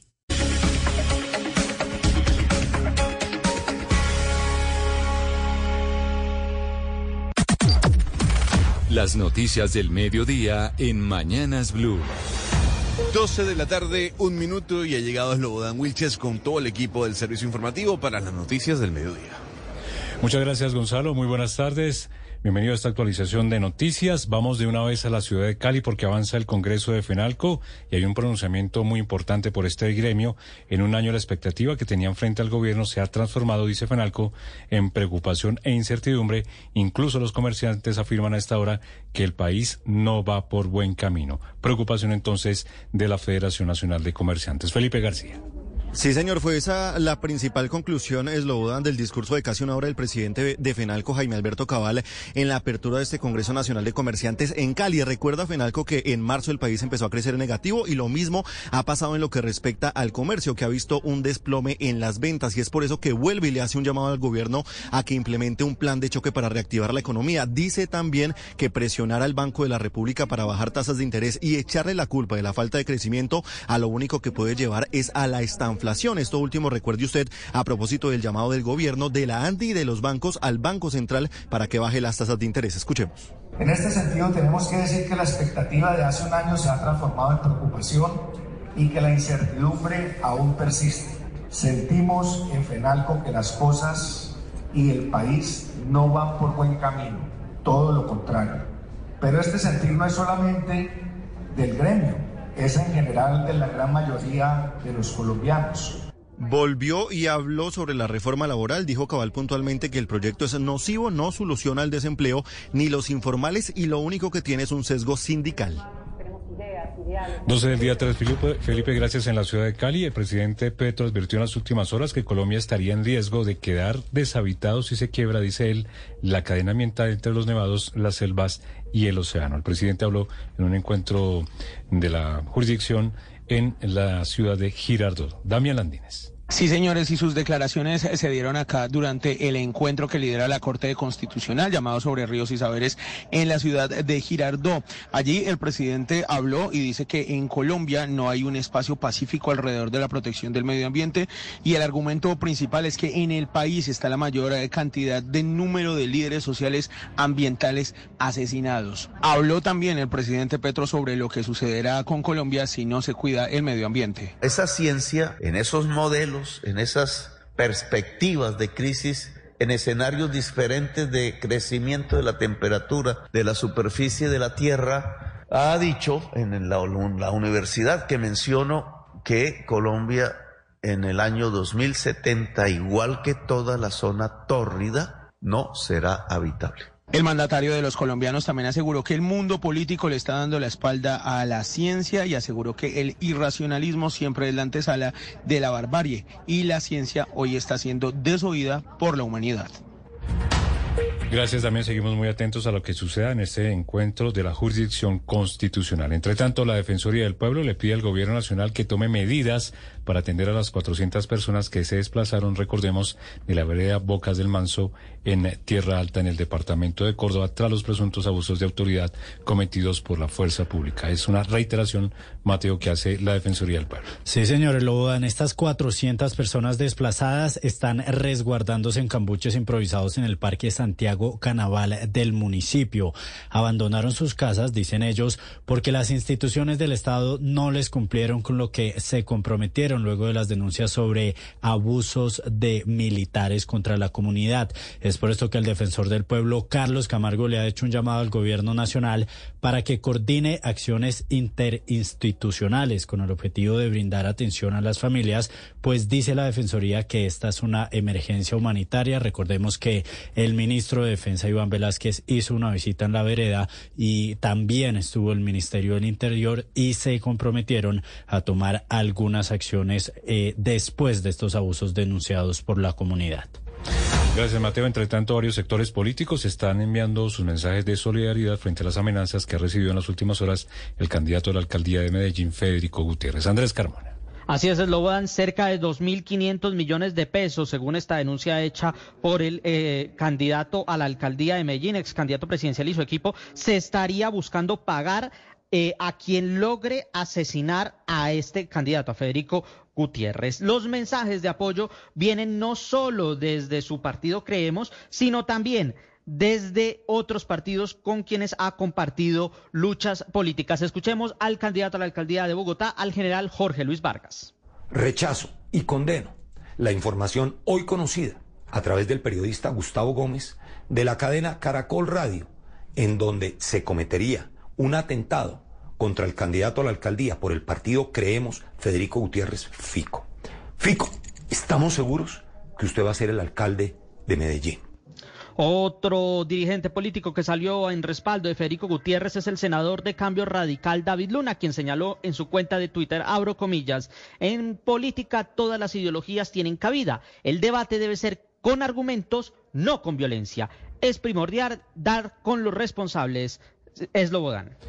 Y crece el número de colombianos que salen del país en plan de turismo según el reporte de las agencias de viajes. Marcela Peña. Solo en agosto salieron del país 444.483 colombianos, un 6% más que los que salieron en agosto del año pasado. Dentro de los países más visitados por motivos de turismo, eventos y negocios están Estados Unidos, México, España, Panamá y República Dominicana, según los datos de ANATO. El incremento de los viajeros colombianos que van al exterior es una de las tendencias más importantes de este año en medio de la rebaja en el precio del dólar, especialmente en los últimos meses. En lo corrido de este 2020, 4% más de colombianos han salido del país.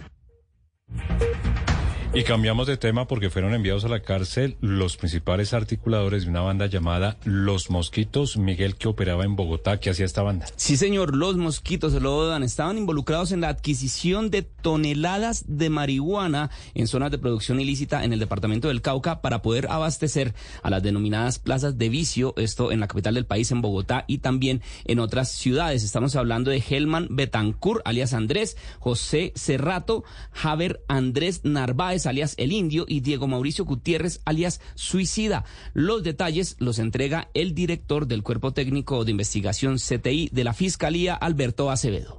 En ese sentido, cuatro de los principales articuladores de esta red delincuencial aceptaron, mediante preacuerdo, su participación en el andamiaje criminal. Un juez penal de conocimiento avaló la negociación judicial y los condenó, según su participación en los hechos investigados, Sí, señor. Entonces, el juez eh, penal de conocimiento avaló esta negociación, como lo decía el director del CTI, y los condenó según la participación por los delitos de concierto para delinquir agravado, tráfico, fabricación o porte de estupefacientes y uso de menores de edad para la comisión de delitos. Muchas gracias, Miguel. Y vamos ahora al departamento de Antioquia. Se confirma la captura de nueve presuntos integrantes de una banda delincuencial que operaba en el oriente de este departamento, que deja al descubierto que todavía se utilizan prácticas y rituales de santería a los que acude este grupo delincuencial para proteger sus negocios ilícitos. La historia Héctor David Santamaría en Medellín. Calaveras, imágenes del diablo, velas rojas y negras, cartas, fotografías, entre otros objetos, hacían parte de los altares de santería que las autoridades encontraron al realizar dos diligencias de allanamiento en casas de Río Negro y Bello, donde fueron capturadas nueve personas, entre ellas alias Mateo y alias Messi, presunto integrantes del MESA, grupo criminal que nació en Bello, pero que se extendió sus tentáculos al oriente antioqueño para apoderarse del negocio del microtráfico. El coronel José Francisco Peña, su comandante de la policía en Antioquia. Estos delincuentes pensaban que con estos dos altares de, de, santería iban a evadir el control de la justicia, el control de la fiscalía, situación que obviamente fue contra el momento en que se materializó la, la captura. Durante los operativos también fue aprendido un menor de edad y se logró la incautación de dos armas de fuego, munición, arma traumática y más de 9 mil gramos de estupefacientes. 12 del día, 10 minutos en Colombia y de Medellín vamos ahora a la ciudad de Barranquilla porque más de 30 familias adelantan un bloqueo vial en el oriente precisamente de la capital del Atlántico para impedir el acceso a la playa de Puerto Mocho, así se llama, pues aseguran que las obras de mantenimiento y de mejoramiento de las playas han generado afectaciones en esa región. Adrián Jiménez. Los trabajos de recuperación de las playas de Puerto Mocho que adelanta la alcaldía de Barranquilla están paralizados desde hace tres días por cuenta del bloqueo que más de 30 familias adelantan en el sector de la calle 106, puntualmente en el barrio Las Flores, para exigir soluciones frente al agrietamiento de sus viviendas por el tránsito de volquetas y vehículos de carga pesada en la zona. Damelis González, una de las habitantes afectadas, expresó que la empresa encargada de los trabajos ya estaría enterada de los daños en las viviendas. Sin embargo, denuncia que a pesar de las actas administrativas que se han firmado hasta ahora, estos las han incumplido cumplido. Cansado de lo mismo, ya están cansados de lo mismo. Tenemos ya con hoy tres días de cierre porque la verdad que esta es la última, ya hasta hoy ya más nadie va a jugar con nosotros, no, no, no queremos más firmas, no queremos más alta, queremos que se pronuncie y que vengan. A su turno, la alcaldía de Barranquilla lo que ha explicado es que con las familias afectadas ha venido desarrollando un comité de obra que permitirá la compensación económica de los daños ocasionados a las viviendas afectadas. Gracias, Adrián. En Barranquilla, entre tanto, en Cali, tres semanas completa un incendio forestal en el corregimiento de Bolo Azul, esto en las montañas de Pradera en el Valle. La Corporación Ambiental, la CBC, advierte a esta hora que este incendio está destruyendo un páramo y tiene en peligro además las fuentes de agua de tres municipios de esta región. En Cali, Estefany Toledo. Son más de 20 días los que se han cumplido donde los bomberos tratan de controlar el incendio forestal registrado en el páramo Las Hermosas, ubicado en zona rural del municipio de Pradera, el cual ha quemado más de 170 hectáreas. El control de la emergencia ha sido complejo debido a las dificultades de acceso en la zona. Según la Corporación Autónoma Regional del Valle del Cauca, esta conflagración pondría en riesgo la principal fuente de agua de tres municipios del departamento. Marco Antonio Suárez, director de la CBC pero nos preocupa porque afecta a nuestro páramo y recordemos que en dicho páramo pues genera el agua para Pradera, Florida, Candelaria. Esto es una situación muy grave. El agua de estos municipios es abastecida por el río Bolo, el cual nace desde el lugar de la conflagración. Las autoridades de Pradera reiteran la necesidad del apoyo aéreo para poder controlar esta emergencia. La noticia internacional. Noticia internacional a esta hora, pánico en Holanda. La policía asegura que hay varias personas muertas tras un tiroteo en Rotterdam. Lucas San Sí, señores, Lobodan, la noticia internacional llega a esta hora desde los Países Bajos, donde ya se confirman que en dos tiroteos dejan al menos dos personas muertas y una adolescente que está luchando por su vida. Esto después de que un hombre armado abriera fuego en un aula de una universidad y posteriormente en un apartamento que estaba ubicado a un kilómetro. De acuerdo con las autoridades neerlandesas, un sospechoso de 32 años fue detenido después de haber disparado contra el centro médico de la Universidad Erasmus de Rotterdam y posteriormente en un edificio. También informa la policía que se produjeron incendios en ambos lugares que se cree fueron provocados por el autor de los disparos. La noticia deportiva. La noticia deportiva llega desde España y es que el Getafe se pronunció en favor de su técnico José Bordalás luego de que ayer Iñaki Williams, jugador del Athletic de Bilbao, calificara de vergüenza la manera de jugar del entrenador. Bordalás ayer mismo en rueda de prensa respondió llamando al jugador oportunista y acusó de haberle dicho un insulto grave, el cual no reveló. El Getafe en un comunicado le reafirma al jugador que los jugadores son técnicos, que los jugadores y técnicos son personas con sentimientos, que tienen familia y amigos que sufren con ellos y merecen respeto. Además, de que ellos como equipo deben defender la honra de los miembros de su equipo. Esta mañana se reveló el acta arbitral y el juez dijo que él no escuchó ningún insulto de parte de Williams a Bordalás. Sin embargo, ante este revuelo, la Federación Española ya anunció una investigación para aclarar lo sucedido. Las principales tendencias en redes sociales. Es tendencia en redes sociales Dumbledore, el icónico personaje de Harry Potter, luego de que este jueves se conociera la muerte del actor que lo interpretó en la famosa saga cinematográfica. En redes sociales, cientos de usuarios lamentan la muerte del actor Michael Gambon a sus 82 años, quien falleció, según sus familiares, tranquilamente en un hospital tras un ataque de neumonía. La familia ya agradeció por todos estos mensajes de amor y cariño. Si es humor, el de la Barbie. Decimos que no es porque se parezca para el muñeco bonito, sino porque no puedo doblar la rodilla. si es ¿Qué es lo bueno, lo malo y lo feo, si me sé de las marchas convocadas por el gobierno de Pedro? me sé? Lo bueno es el discurso que el presidente dio a la altura de informarle al país que el proceso con el ELN está de un cacho. Ojalá que los colombianos sepamos que se negoció. Lo malo es que yo sigo sin encontrarle el centro de gravedad al gobierno porque no se sabe pues cuál es el norte, por lo menos en materia de gestión pública. Para mí lo feo sigue siendo esa sensación de haber movido el aparato estatal para salir a las calles. Debe ser algo espontáneo, Sí, algo sí. que surja del deseo de las personas de salir a las calles y que no necesariamente tienen que tener la motivación estatal. Voz Populi. Las poesías animadas de ayer y Cuando el urólogo viejo se pensiona y no trabaja, llega a su casa y dice, ¿y ahora qué pitos toco? Voz Populi. De lunes a viernes desde las 4 de la tarde. Si es opinión y humor, está en Blue Radio, la alternativa.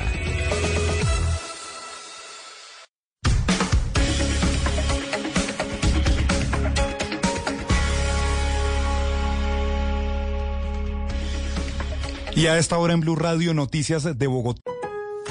Get everything you need for fall yard work at Lowe's. You can save on trusted brands you count on season after season. Right now, save $30 on the Cobalt 40 volt max leaf blower. Was 169, now 139. And protect those gutters before the leaves fall with easy to install gutter guards, starting at just $2.58 each. Find these savings in store and online today.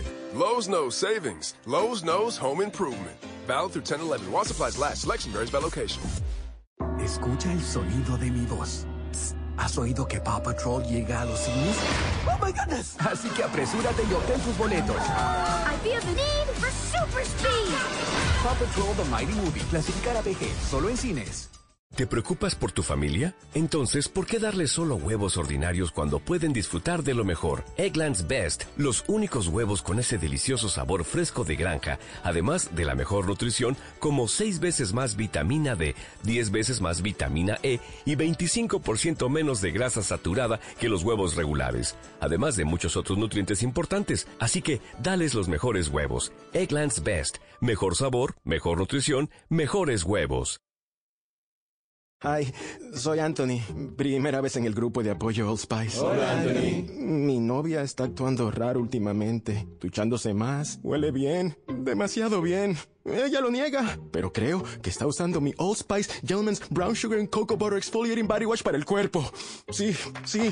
Old Spice Gentleman's Brown Sugar and Cocoa Butter Exfoliating Body Wash para una exfoliación y una hidratación de 24 horas. Los hombres también tienen piel.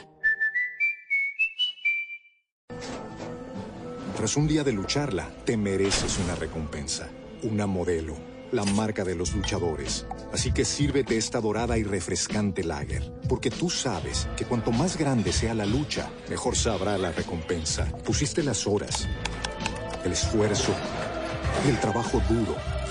Tú eres un luchador y esta cerveza es para ti. Modelo, la marca de los luchadores. Todo con medida, importada por Crown Imports, Chicago, Illinois. Grab the keys to a new Toyota and get low 1.99% APR plus 2500 bonus cash on the fully electric BZ4X when you finance with Toyota. Toyota, let's go places. Click the banner or visit viatoyota.com for details. At Tri Counties Bank, something great happens when you switch to better banking. We listen and then offer the solutions you need. We ensure your accounts, direct deposits, and mobile banking are good to go. And with access to more than 37,000 surcharge-free ATMs, plus branches throughout Northern and Central California, we're here whenever you need us. It's easy to switch to better banking. This is service with solutions. Tri-Counties Bank, member FDIC. Porque más de un millón de hogares pobres y vulnerables han recibido transferencias monetarias de la alcaldía de Bogotá a través del programa Ingreso Mínimo Garantizado. Bogotá tiene mucho que contar y por eso la alcaldía de Bogotá ha entregado a las familias más pobres de la ciudad el ingreso mínimo garantizado. Estas transferencias monetarias mensuales, además de llegar a los hogares más necesitados, han contribuido a la disminución de la pobreza en la capital. Las familias beneficiadas del programa reciben de la administración distrital hasta 740 40 mil pesos. Deben estar clasificadas en el CISBEN 4 de Bogotá en los grupos A y B y no recibir apoyo de programas de transferencias del gobierno nacional.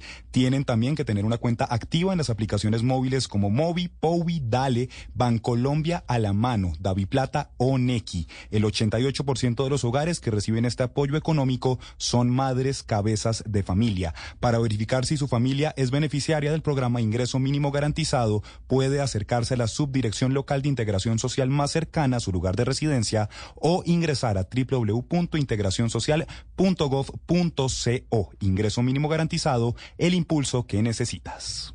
Llega el mediodía. Y en Mañanas Blue continúa el análisis y el debate. Dirige Camila Zuluaga.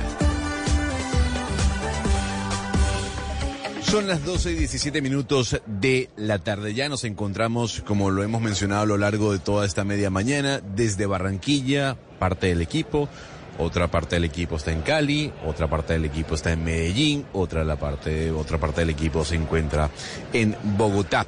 Estamos desde el Latam FinTech Market en Barranquilla. Pero más allá de lo que está pasando aquí, en la costa, hay que hablar de lo ocurrido el día de ayer. En este programa le hemos eh, hecho seguimiento al tema de la reforma agraria que quiere hacer el presidente Gustavo Petro, para lo que el señor se ha comprometido eh, y ha prometido además la compra de 3 millones de hectáreas para entregársela a los más pobres para que produzcan. Ayer, el presidente Gustavo Petro, en medio de la marcha y el concierto, ¿lo vio, por cierto, Sebastián? ¿Vio el concierto? Sí, pues más que concierto, yo creo que lo importante era esperar a ver qué decía el presidente. eh, se comentó más allá de- del tema del gasto público, pues sí, el- la bancada y el gobierno ambientaron todo para que la expectativa fuera las palabras del presidente y él dijo que el gran pacto nacional en el que convoca a los gremios, al sector bancario, a los medios, es decir, pues a nosotros, tiene que girar sobre tres ejes, sobre la salud, sobre la tierra y sobre la verdad. Y pues la verdad también, que lo hemos contado acá, este tema de la reforma agraria, el instrumento jurídico y tributario está muy enredado y muy complicado por ahora. Sí, el, el tema de la tierra, Sebastián y Gonzalo, está en el alma de la propuesta de Petro desde su época de, de congresista, de que comenzó en la vida pública, diría yo.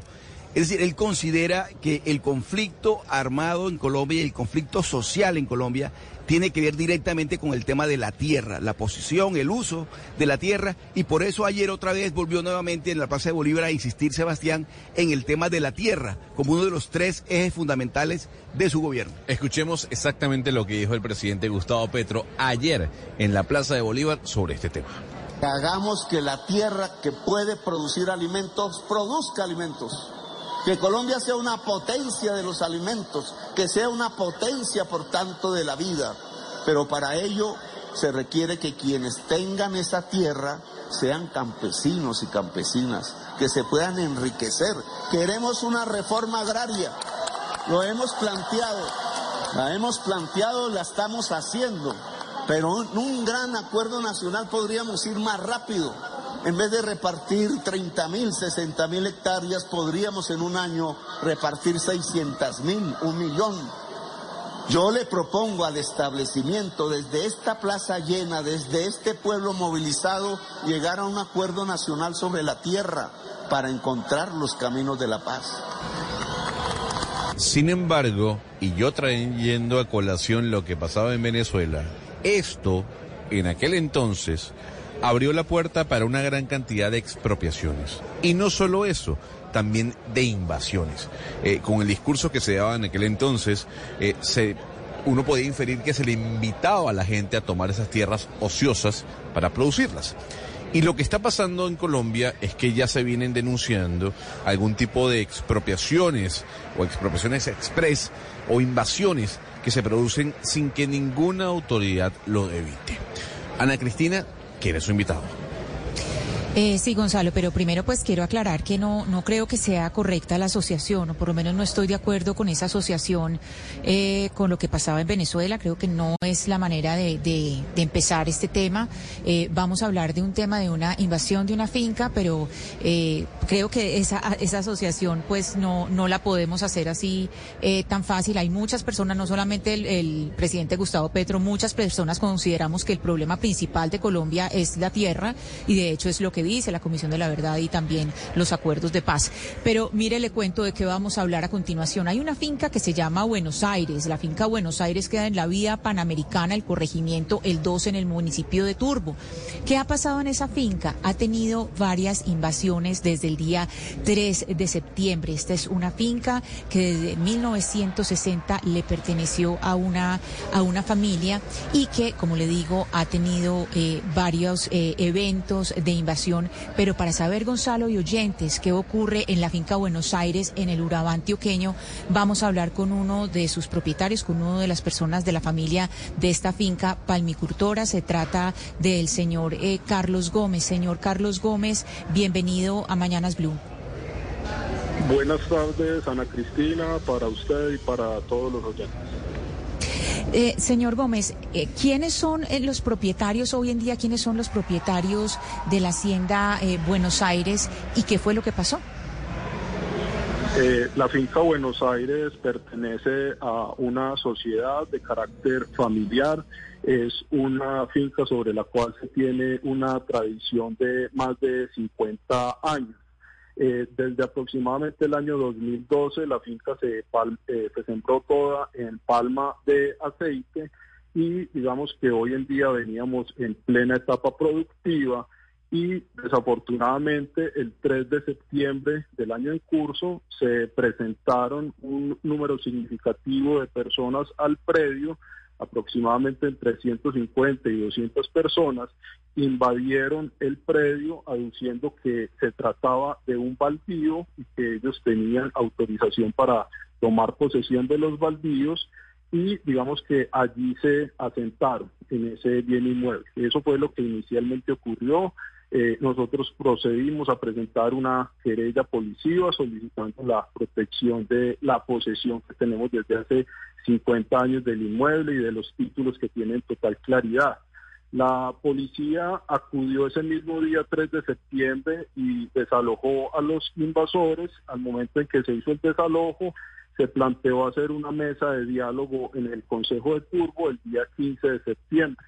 Allí acudimos, se hizo la mesa de diálogo en el Consejo de Turbo. se Señor, explicó señor Gómez, allí- discúlpeme, antes de, antes de seguir con lo de la mesa de diálogo, que eso es muy importante, porque después en la mesa de diálogo ocurren cosas importantes, eh, eh, hagamos un paréntesis para decir quiénes son Asograt, que Asograt son las, las personas que ingresan eh, a, a- a las tierras de Buenos Aires, y continúe con su narración.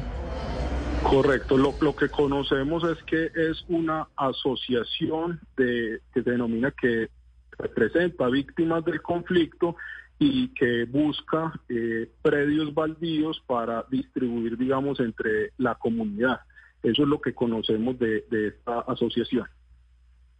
Eh, esta- como esta- le venía contando Ana Cristina, entonces el 15 de septiembre se llevó una mesa de diálogo en el eh, Consejo de Turbo, donde participaron algunos de los concejales, eh, y allí digamos que eh, se explicó claramente que allí no había ningún baldío y la nueva posición que planteó en ese momento eh, la asociación, ASOGRAF, fue decir que había un predio que había sido donado al hospital de Turbo en el año 1965 y que había un traslape, que había una porción que estaría en la finca Buenos Aires y que estaría siendo explotada por eh, Sí. La Palma. Pero, pero señor Gómez, esta, esta hacienda o esta finca Buenos Aires, ¿qué extensión tiene y cuánta de esa extensión está siendo explotada con, la, con los cultivos de palma? ¿O toda la finca, toda la hacienda está cultivada en palma? ¿Por qué los, la- las personas que invadieron la tierra argumentan que se trata de terrenos baldíos? Es, la, la finca tiene una, ex- una extensión de aproximadamente 100 hectáreas y en su totalidad está dedicada a la, a la palma, al aceite de palma. Eh, desconocemos cuál es el soporte que ellos tienen para sostener que se trata de un baldío, pues eh, tenemos absoluta claridad de las resoluciones por medio de las cuales eh, en su momento se dio la adjudicación de esos predios y de la tradición o claridad que se ha tenido de los mismos durante todo este tiempo. Pero usted, señor Eh, Gómez, sí. No, que sí. si han, han identificado si detrás de esta invasión, digamos, ha- hay eh, pues una razón espontánea de que más allá si tienen razón o no estas personas, pues decidieron ocupar el predio o detrás hay de pronto un motor mayor, un movimiento, un cerebro que está propiciándolas, como por ejemplo ha pasado en países de la, región donde más allá de unas familias o una comunidad, si hay re- realmente una, un movimiento, un líder que está impulsando a la gente a que haga estas ocupaciones ilegales. Desafortunadamente, la información que tenemos es que este es el tercer predio que es objeto de este tipo de invasiones. Eh, hubo inicialmente una finca dedicado al plátano que no lograron, digamos, consolidar esa estrategia. Eh, hubo una segunda finca que se llama La Florida, donde hoy en día ya hay 30 hectáreas comprometidas por el conocimiento que tenemos y allí se eh, creó o fundó un barrio que se denomina Envigado y que ya hay un número significativo de familias viviendo allí. Pe- pero alguna idea si hay algún grupo detrás en específico, ilegal, legal, o, o no tienen ni la menor idea quién realmente está detrás. No, nosotros lo que lo que sabemos es que hay eh, de por medio eh, una eh, organización porque llegan un número significativo de personas y han eh, llevado la ocupación.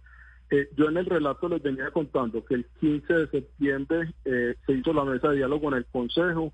Allí por segunda vez se dio la invasión de la finca. Eh, nuevamente la policía acudió el 16 de septiembre y hizo el desalojo de los invasores. Aproximadamente a las 3 de la tarde y la policía hizo entrega del inmueble a los dueños y nuevamente ese sábado 16 de septiembre a las 4 de la tarde los invasores ingresaron al inmueble y no hemos podido desde esa fecha 16 de septiembre y hasta el día de hoy que las autoridades expulsen a los invasores y allá están en el predio con un agravante para nosotros y es que ellos han destruido gran cantidad de las palmas que ya tenían eh, eh, o estaban en su proceso productivo, estimamos que han destruido aproximadamente 6.500 palmas, eh, se han apoderado de 58 hectáreas de la finca y están impidiendo el normal desarrollo productivo que tenía la finca, donde tenemos 30 trabajadores vinculados de manera formal a quienes se les reconocen todos sus derechos y prestaciones sociales y hoy en día eso, digamos, está viendo en riesgo porque hoy en día no estamos pudiendo desarrollar nuestra actividad productiva de manera normal. Sí, señor Gómez, eh, entiendo por lo que usted dice que se han tomado casi, han ocupado mucho más de la mitad de esa finca. Y la pregunta, porque no me quedó muy clara la explicación, es ¿Cuál es el argumento que usa esta organización que ocupa la finca? El argumento que ellos tienen jurídico es que esa finca hace parte de un pleito jurídico o entendí yo lo que no era.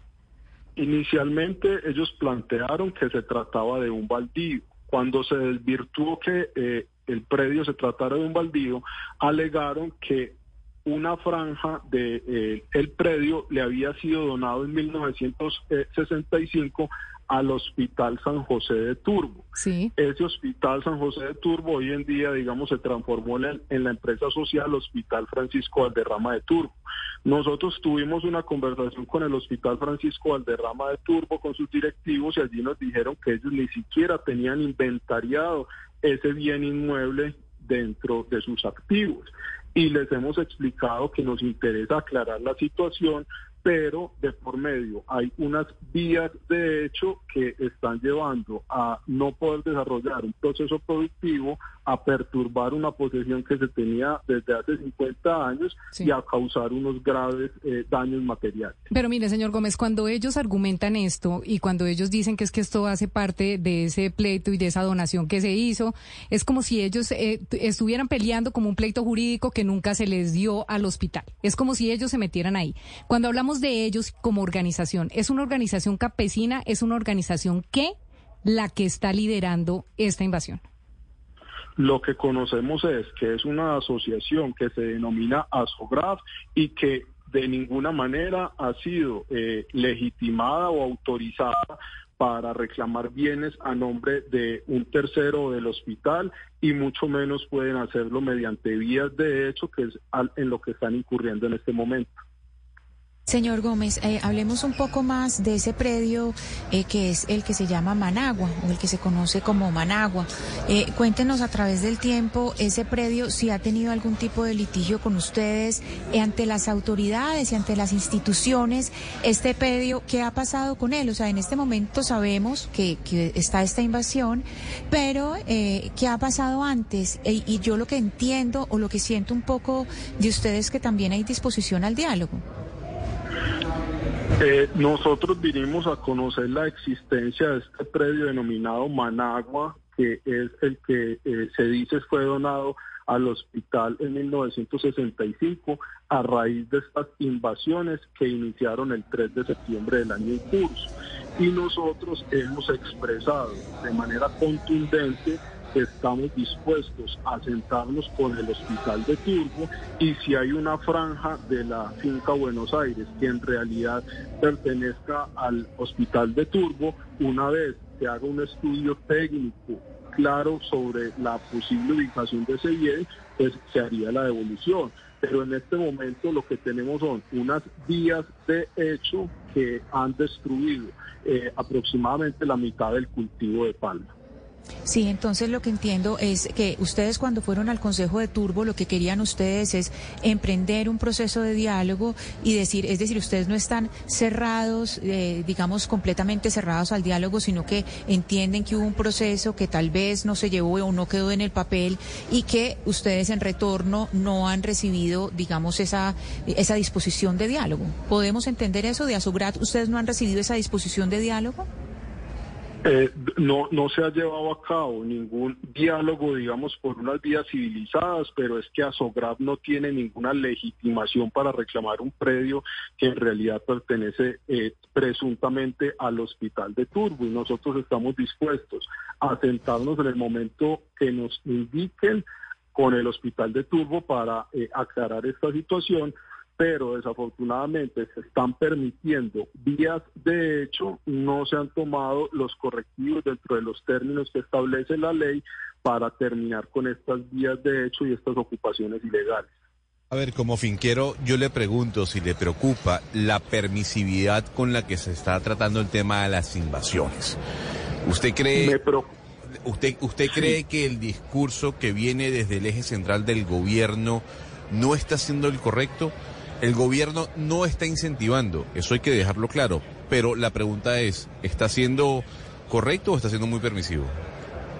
A mí me preocupa muchísimo que se estén permitiendo que se acuda a las vías de hecho porque eso no genera un ambiente adecuado, desincentiva a que las personas invirtamos en el campo y nosotros hemos hecho el llamado a todas las posibles autoridades, Alcaldía de Turbo, Policía Nacional, Ministerio de Defensa, la misma eh, Presidencia de la República, buscando que no se permitan vías de hecho y que cualquier clase de conflicto se resuelva por las vías legales y por quien esté facultado para ello, que sería un juez de la República, o inicialmente no estamos eh, tampoco eh, el sin, no, no, no, nos cerramos a la posibilidad de hablar con quien correspondería en el hospital de Turco y buscar eh, un mecanismo, pero lo que no puede permitirse son que haya vías de hecho y que una invasión que mañana cumple dos semanas y que se han hecho todos los llamados a las autoridades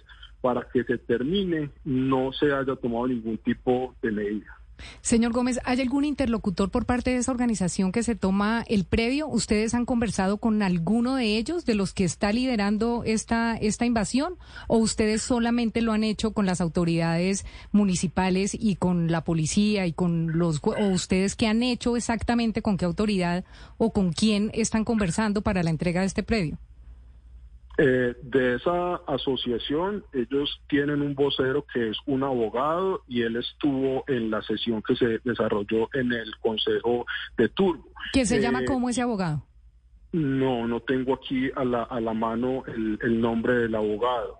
Eh, si, si, me da un momento intento ubicarlo. Y digamos que lo que hemos hecho es que en total hemos presentado eh, cuatro querellas ante la inspección de policía, que es la encargada de proteger la posesión y evitar estas invasiones. Y hemos elevado solicitudes a distintos órganos de nivel municipal, departamental e incluso nacional, buscando una pronta solución y buscando que no se lleven o permitan eh, a cabo vías de hecho. Eso no puede pasar. Pero eso significa que ustedes directamente como dueños de esa finca no han tenido una relación directa con quienes están haciendo la invasión y las autoridades tampoco los han conectado para que tengan un diálogo directo con ellos. Eso no ha pasado. No ha pasado porque ellos han recurrido a las vías de hecho y a una invasión ilegal que hoy en día tiene un número significativo de personas viviendo en eh, la finca Buenos Aires y que han eh, mutilado o destruido un significativo número de palmas eh, sembradas allí hace más de 10 años. Señor Gómez, le pregunto por el papel que está desempeñando o que podría desempeñar la fuerza pública, porque de todas maneras usted está hablando de una invasión ilegal, hay una fuerza pública que también está eh, eh, constitucionalmente obligada a, hacer respetar la propiedad privada en Colombia. En ese sentido, ¿qué papel está desempeñando la fuerza pública en, en el sector? ¿Ustedes han conversado con ellos? ¿Han hecho presencia en la, en la finca? Eh, eh, ¿qué, papel está jugando en este momento la fuerza pública en esta situación que se está presentando en la finca Buenos Aires? Inicialmente, frente a las dos primeras invasiones que se presentaron, la primera fue el 3 de septiembre, ese mismo día se dio el desalojo por parte de la fuerza pública. La segunda invasión fue el 15 de septiembre y el desalojo se dio eh, al día siguiente, o sea, el 16 de septiembre. Pero desde el 16 de septiembre estamos en la finca Buenos Aires esperando que llegue la fuerza pública y la autoridad a impedir que se continúe con esta invasión. Eh, señor Gómez, eh, usted nos dice que las personas de Azograd, los que están haciendo eh, esta ocupación de, este predio, que Azograd dicen que es por esa donación que se le hizo al hospital. El gerente del hospital, el doctor Heiler, Jair Miller Pirea, de alguna manera ha legitimado o de alguna manera ha tenido algún gesto que indique que el hospital legitima a Azograd para tomar esa, esas tierras? Es decir, para entrar, ¿tiene algún tipo de, de visto bueno por parte del gerente del hospital o de gente del hospital? Nosotros no conocemos que haya ningún tipo de autorización de parte del gerente del hospital y eh, digamos que dudaría mucho que una entidad pública autorice a que se lleven a cabo vías de hecho. Sí, eh, señor Gómez, eh, finalmente, ¿cuál es el llamado que ustedes hacen? Es decir, los, eh, los propietarios que en este momento tienen la finca y que tienen a estas personas viviendo en la finca, ¿cuál es el llamado que hacen a las autoridades? Nuestro llamado es a que se respete la propiedad privada, a que se desaloje a los invasores que de manera ilegal están ocupando un bien inmueble que es de propiedad privada y que se lleve ante las autoridades competentes cualquier tipo de inquietud o duda que haya por parte del hospital o de un tercero. Pero lo que no puede permitirse en este país es que se eh, vea con buenos ojos que haya vías de hecho, que haya invasiones, porque como les mencioné hace un rato, ya ha ocurrido en varios predios en el municipio de Turbo, Antioquia. Señor Carlos Gómez, eh, propietario de la finca Buenos Aires en el Urabá antioqueño, muchas gracias por hacer su denuncia en Mañanas Blue. Muchas gracias a ustedes. Que, estén muy bien. Una feliz tarde. Sí, aquí Gonzalo, eh, vemos que por parte de los propietarios hay una disposición a que haya algún tipo de diálogo y pues lo que estamos viendo es que se están dando contra eh, una pared. Creo que aquí tenemos que ampliar ampliar esta, esta denuncia y hablar con las otras partes. Eh, fíjese, fíjese que cuando yo introducía el tema, Ana Cristina, eh, y lo dije en una pregunta, yo no estoy mencionando que el gobierno está incentivando a las invasiones, pero tal vez la pasividad con la que está tocando el tema o tratando el tema incentiva que la gente pueda tomarse tierras que tal vez no sean de ellos. La pregunta es, ¿por qué hay que negociar cuando toman una parte de una tierra que te corresponde.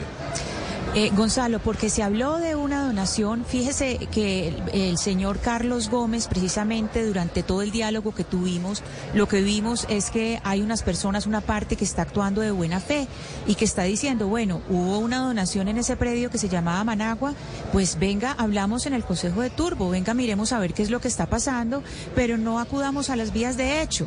Esta gente, mire que no están ni en ningún, el, o sea, la, la disposición al diálogo del señor con el que, con el que hablamos de, acabamos de hablar, el señor Carlos Gómez, es clarísima. Él dice, yo lo que quiero es que hablemos a ver qué es lo que pasa, pero que por favor no se apele a las vías de hecho, porque además eh, están dañando parte de los predios. Entonces, es, eso, es, eso. Hay una propiedad que, privada, pero digamos, ellos dicen, bueno, si hubo una donación, conversemos a, ver qué fue lo que pasó, pero no vamos a la vía de hecho y no dañemos la, la propiedad privada. Claro, pero también, también dice el señor Gómez, Ana Cristina, y eso es muy importante, y es que ellos conversan con el hospital y que el hospital dicen que no tienen ningún documento que diga que haya afectación sobre ese predio eh, por medio de una donación. O sea, ellos dicen, dentro de las donaciones que tiene el hospital, ese predio no está vinculado en ninguno de los documentos que nosotros tenemos y es por eso que se produce la, la primer retirada, pues, por parte de las autoridades de estos invasores. Y lo que comenta el señor Gómez es que Aún así, habiéndolo retirado del predio, ellos regresan Entonces, cuando ellos regresan, uno se pregunta por dónde está la policía, dónde está la autoridad local, dónde están las autoridades para decirles a ellos, oiga, se tienen que salir, no pueden regresar porque acá no hay ningún pleito de ninguna herencia, ni de ninguna donación, ni de nada. Este es un predio privado. Entonces, ahí eh, entiendo un poco la posición de Gonzalo, porque sí es verdad que uno, porque tiene que entrar a negociar sobre un predio que es de uno y que ya las autoridades han dicho que es de uno. Entonces ahí sí es donde uno se pregunta por qué son tan tranquilas las autoridades en Turbo y no entran a recuperar un predio que es de un privado desde hace más de 60 años. Y uno tiene que partir de esa línea, porque también, pues es verdad, Gonzalo, un poco, creo que resolviendo su pregunta, Acá lo que uno no puede hacer es generalizar porque este tema en Colombia es demasiado complejo. Cada situación es un mundo diferente. Hay gente que fue despojada y no ha sido reparada. Hay gente que fue despojada y ya fue reparada. Hay gente que compró de buena fe y, se, y le están eh, indeligando que no compraron de buena fe. Como también hay despojadores que ahorita se les protege la propiedad. Entonces hay de todo y creo que cada situación es un mundo. Y de lo que usted decía, Diana, yo quería tocarles corto un caso que creo que un poco se adelanta al que acabamos de vivir en Buenos Aires y es el caso de la finca El Toro en Agustín Codazzi. Oscar, usted conoce bien eso que en César fue una finca que fue ocupado por una asociación campesina en el César hace un mes, Diana, y ya lograron los ocupas, en este caso los campesinos y los dueños de la finca El Toro donde se cultiva café y palma, una reunión para concertar. Me cuentan que mañana hay reunión entre el Ministerio del Interior y esta asociación campesina a ver si llegan a un acuerdo, pero también se está haciendo en diferentes departamentos, pues extensiva esta práctica de, llegar y, y, ocupar tierras. Mire, Sebastián y compañeros de la mesa, lo único que no se puede poner en duda es el derecho que se tiene sobre la propiedad privada en Colombia. La propiedad privada cuando existe la documentación suficiente y sólida que garantice la legalidad en, lo que tiene que ver con la propiedad de los bienes están garantizadas por la Constitución Política Nacional y las autoridades están en la obligación de garantizarle a las personas ese derecho sobre la propiedad privada. Porque si una persona llega y se mete a una finca y alega derechos que no tiene, derechos que no tiene, ¿cómo no, cómo no se le va a garantizar esos derechos? Igual puede pasar mañana en una, en una casa, en una residencia, en un edificio. Se mete porque es que consideramos que esto es bien, bien, comunal o bien de, todas las, de, de toda la comunidad. Me parece que lo que está ocurriendo en este episodio, en Turbo, en Antioquia es muy delicado y este mensaje que se está enviando no es el correcto en estas circunstancias y en estos momentos. Pasan 45 minutos luego de las 12 del mediodía. Vamos a hacer una pausa y ya volvemos a Barranquilla. Whether you're into running or running or running or running or running that's actually mostly walking. Running with the Peloton tread isn't just one thing.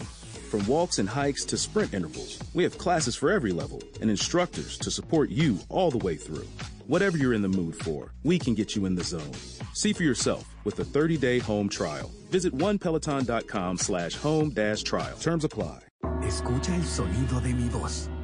¿Has oído que Paw Patrol llega a los cines? ¡Oh, my goodness! Así que apresúrate y obtén tus boletos. I feel the need for super speed. Paw Patrol The Mighty Movie. Clasificar a PG. Solo en cines. ¿Te preocupas por tu familia? Entonces, ¿por qué darles solo huevos ordinarios cuando pueden disfrutar de lo mejor? Eggland's Best, los únicos huevos con ese delicioso sabor fresco de granja, además de la mejor nutrición, como 6 veces más vitamina D, 10 veces más vitamina E y 25% menos de grasa saturada que los huevos regulares, además de muchos otros nutrientes importantes. Así que, dales los mejores huevos. Eggland's Best, mejor sabor, mejor nutrición, mejores huevos. 90% of us don't brush long enough. Around half don't brush twice a day. And 75% brush with old worn out bristles. The Quip electric toothbrush fixes that. It has timed sonic vibrations that aren't like a jackhammer, a nifty cover for brushing on the go, and a wireless design that mounts to mirrors. We also deliver brush heads and supplies from $5. Choose an electric toothbrush accepted by the American Dental Association. Shop Quip from $25 and get your first refill free at getquip.com slash star. Hi, soy Anthony. Primera vez en el grupo de apoyo Old Spice. Hola, Anthony. Mi novia está actuando raro últimamente, duchándose más, huele bien, demasiado bien. Ella lo niega, pero creo que está usando mi Old Spice Gentleman's Brown Sugar and Cocoa Butter Exfoliating Body Wash para el cuerpo. Sí, sí. Old Spice Gentleman's Brown Sugar and Cocoa Butter Exfoliating Body Wash para una exfoliación y una hidratación de 24 horas. Los hombres también tienen piel. Es una compañía de financiamiento, llegó a Colombia hace más o menos 19 meses y estamos acá ofreciendo un producto a todo el mundo, muy fácil de usar, 100% digital, que pueden hacer una vinculación 5 minutos y tienen una cuenta y venimos a hacer un anuncio. Ok, vamos a, vamos a ponerlo así claro para Oscar Montes, que es el, es el adulto mayor con todo el respeto de la mesa. Dígalo, dígalo, dígalo. Es una aplicación que ustedes cargan en su celular y tiene una cuenta de ahorro. Básicamente es así. Básicamente, es una, o sea, es una compañía de financiamiento Claro. vigilada por la Superintendencia Financiera, pero en la práctica ustedes cargan su aplicación, UALA se escribe UALA, abre su cuenta y empieza a usar Walla. ¿Qué tiene Walla? Muchas cosas. Walla es gratis, no tiene... ¿Qué, qué no tiene? No tiene cuota de manejo, no le cobramos nada por mandarle la tarjeta a la casa, no le cobramos nada por transferir desde Walla a cualquier banco ni por meter plata a Walla. Mejor dicho, realmente estamos quitando las barreras que históricamente habían hecho que la gente no quisiera Pero- entrar al sistema financiero. Entiendo, Natalia, que uno de sus servicios o de sus grandes servicios es eh, una tarjeta que me sirve como medio de pago en cualquier parte del mundo y que eso se descuenta directamente de mi cuenta. Pero ¿en qué ocasiones realmente le puede convenir a uno o a un oyente que se pueda animar a usar Walla de tener esa tarjeta? ¿En qué momento de consumo esa tarjeta realmente puede ser útil? Pues para cualquier compra que quiera hacer, tiene la tarjeta en la mano, puede ir a comprar en cualquier tienda, pero no solo en Colombia, sino como decías, en cualquier lugar internacional. Si necesitas sacar plata en un cajero y fuiste a Panamá y quieres sacar plata, puedes ir con tu tarjeta Walla, sacas del cajero en Panamá 100% gratis. Lo mismo en todo, en cualquier cajero del país. Nosotros no tenemos cajeros propios, entonces puedes escoger el banco que quieras, el que te quede cerca a la casa, vas, sacas tu plata. Si quieres meter, eh, meter plata por Efecti, metes plata por Efecti. Entonces, digamos que la puedes usar para muchas cosas. Si necesitas pagar tus servicios públicos, lo pagas en la aplicación. Si quieres comprar un paquete de datos, lo compras en la aplicación. Si necesitas transferirle a un amigo, se lo transfieres gratis. Adicionalmente, si tienes un emprendimiento, puedes pedir tu datáfono móvil, cobras con Walla. Ok, ¿y cómo Oscar Montes puede meterle platica a la cuenta? Pues depende de don Oscar Montes cómo lo quiera hacer. Puede hacerlo o por PSE o transfiriéndolo de cualquier banco a Walla o yendo a cualquier efecti. Va a cualquier efecti y dice aquí están 100 mil pesos, métamelos por favor a mi Walla. Este es el convenio, aquí se mete y en, en vivo, en tiempo real, lo tiene en su Walla. Y ahí no hay cuenta de, no hay co- cobro de cuenta de manejo, o sea, no se cobra nada. No, no le cobramos nada. Y no solo no le cobramos nada, sino que aquí va mi anuncio. Le pagamos el 10% efectivo anual. Entonces, estamos subiendo la, la tasa de remuneración para que cualquier persona tenga usted dos mil pesos, mil pesos o cinco millones de pesos y lo puede tener un día o un año, Pero le pagamos como- el como un 10% CDT. efectivo anual.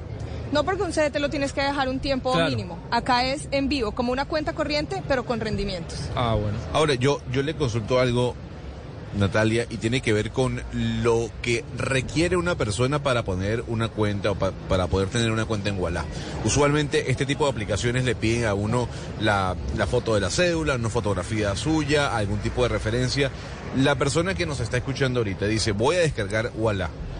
¿Qué le van a pedir a la hora de abrir su cuenta? le piden unos datos, nombre, dirección, porque a esa dirección le va a llegar la- tarjeta, entonces es importante poner la dirección bien, cédula de ciudadanía, cédula de extranjería o PPT, permiso de protección temporal. Recibimos cualquiera de esos tres documentos, hacen una vinculación de no más de cinco minutos con los datos de uno y ya puede empezar a O sea, en cinco minutos le dan la aprobación. Sí. Y Natalia, por ejemplo, si yo eh, la plata que quiero transferir a mi cuenta de Walla la tengo en activos en el exterior o en otra parte, ¿ha- ¿hay barrera? ¿La puedo meter o todavía eso está más complicado? Si mi cuenta es, por ejemplo, en Estados Unidos, por decir un ejemplo. Pues nosotros, si por ejemplo uno es un emprendedor y uno tiene, y- o una persona y quiere traer una plata del exterior, lo que puede hacer es que nuestra, nuestra solución para emprendedores incluye un link de pago. Entonces usted genera un link de pago y a través de ese link de pago con cualquier Visa o Mastercard, colombiana o internacional, la que sea, usted puede hacerle cash in a la cuenta en Walla. Ah, bueno, Le voy a hacer una última pregunta, Natalia. ¿Qué le diría usted a los oyentes sobre los bancos del futuro? Pues Los bancos del futuro, lo que yo le diría a los oyentes es que ya, ya llegaron. Yo creo que los bancos digitales, que es ya estamos acá, nosotros siempre hemos dicho que la competencia nos eleva, creemos que en Colombia hay muy buenas opciones, pero de todos modos el 70% de las transacciones siguen siendo en efectivo. Entonces, es importante entender cuáles eran las barreras y uno por qué no lo hacía antes y por qué hoy en día sí lo debería hacer. Uno plata que tiene debajo del colchón es plata que está perdiendo valor y con inflación más del 10%, pues efectivamente cada día que lo tiene bajo el colchón Claro, pero, pierde, pero, pierde pero- plata. pero hay una duda que le pudiese surgir a quien piensa como Oscar Montes, y es, ¿por qué yo me voy a arriesgar con una compañía nueva que me está dando estos beneficios muy interesantes y no tener mi platica en una compañía ya solidada como por ejemplo Da Vivienda? Muy importante la pregunta y yo les respondería lo siguiente. Primero, Wala es una compañía absolutamente sólida que tiene inversionistas de, de talla mundial como Goldman Sachs, como la oficina eh, de la familia de George Soros. Pero segundo, estamos en, tenemos un banco en Argentina y un banco en México. En Argentina son más de 5 millones de usuarios. Pero tercero, muy importante, nosotros somos vigilados por la Superintendencia Financiera y los depósitos están amparados por Fogafín. Entonces, no solo Wala les va a responder seguro, sino que adicionalmente la Superintendencia y Fogafín también les responden.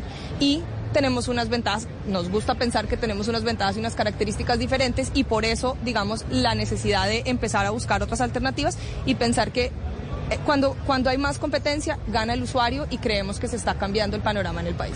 Pues Natalia Ríos, country manager de UALA Colombia, U-A-L-A, Sebastián, UALA Voilà, Colombia. me queda en la memoria. No, buen, buen instrumento financiero, la verdad. Natalia, gracias por estar con nosotros en Blue Radio. Gracias a ustedes. Pues Sebastián, finalmente otro de los temas del Latam FinTech Market es el relacionado a la regulación de las cripto. Usted por fin no le metió plática a eso, ¿no?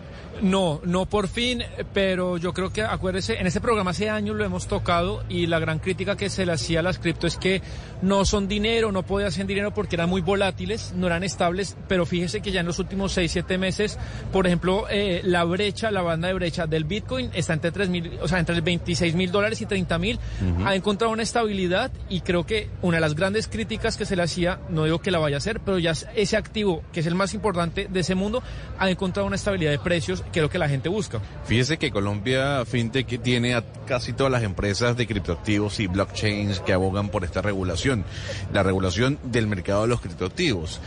Hubo un proyecto de regulación, Sebastián, llegó a tercer debate de cuatro, pero no pasó. No, porque digamos hay, hay un debate técnico e ideológico dentro del mismo gobierno y se lo resumo muy rápidamente. César Ferrari, superintendente financiero que está acá y va a hablar, él es muy pro eh, el mundo criptoactivo. Digamos, al, al- perdón, al revés, a él no le gusta mucho, a él no le gusta mucho. En cambio, la DIAN sí cree que hay que regularizarlo y sería fundamental para el tema de impuestos. Pero ¿cómo lo regula? No, Usted, pues- yo si yo le preguntase a usted, Sebastián no era asesor, del- ¿cómo lo regularía? Pues, por ejemplo, que eh, usted tiene una cuenta donde tiene Bitcoin o Dogecoin o, o cualquier criptoactivo y lo pueda pasar muy rápido a pesos a una cuenta en Bancolombia, en la vivienda o directamente que sea un pago. Si va a comprar un carro, como pasa en El Salvador, usted sabe, usted un carro lo puede Sí. pagar con su cuenta de, de- de Bitcoin. Eso en Colombia no existe y eso ya es meter de cabeza de lleno a las criptomonedas a este mundo, cosa que hoy en día no se puede y de a pocos entendería uno que se va a poder. Le doy un datico, usted que le gusta el tema de las vea la acción de Meta, vea la acción de Meta por lo que presentaron ayer, ¿lo vio? Ah, sí, disparada. Disparada, ¿no? Lentes ray de Meta con inteligencia artificial. Increíble. Así hemos llegado al final de esta edición de Mañanas Blue cuando Colombia está al aire. Desde Barranquilla, Oscar Montes, Sebastián Nora. Desde Medellín, Camila Zuluaga con Ana Cristina Restrepo. Desde Cali, el señor Hugo Mario Palomar. Desde Bogotá, Diana Mejías. Gracias a cada uno de ustedes. Nos escuchamos mañana nuevamente a las 10 y 30 de la mañana.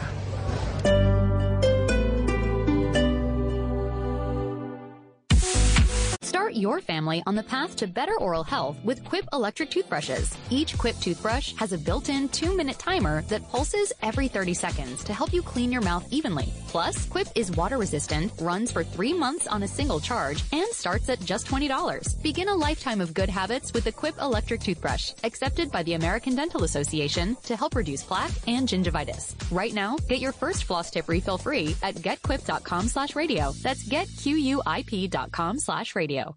Escucha el sonido de mi voz. ¿Has oído que Paw Patrol llega a los cines? ¡Oh, my goodness! Así que apresúrate y obtén tus boletos. I feel the need for super speed. Paw Patrol The Mighty Movie, clasificar a PG, solo en cines. ¿No se merece tu familia lo mejor? Entonces, ¿por qué no los mejores huevos? Ahora, Egglands Best están disponibles en deliciosas opciones. Huevos clásicos, de gallina libre de jaula y orgánicos de Egglands, que ofrecen un sabor más delicioso y fresco de granja que le encantará a tu familia. En comparación con los huevos ordinarios, Egglands Best contiene la mejor nutrición como 6 veces más vitamina D, 10 veces más vitamina E y el doble de omega 3 y B12. Solo Egglands Best. Mejor sabor, mejor nutrición, mejores huevos. Visita egglandsbest.com para más información. Hi, soy Anthony. Primera vez en el grupo de apoyo Old Spice. Hola, Anthony. Mi novia está actuando raro últimamente, duchándose más, huele bien, demasiado bien. Ella lo niega, pero creo que está usando mi Old Spice Gentleman's Brown Sugar and Cocoa Butter Exfoliating Body Wash para el cuerpo. Sí, sí. Old Spice Gentleman's Brown Sugar and Cocoa Butter Exfoliating Body Wash para una exfoliación y una hidratación de 24 horas. Los hombres también tienen piel.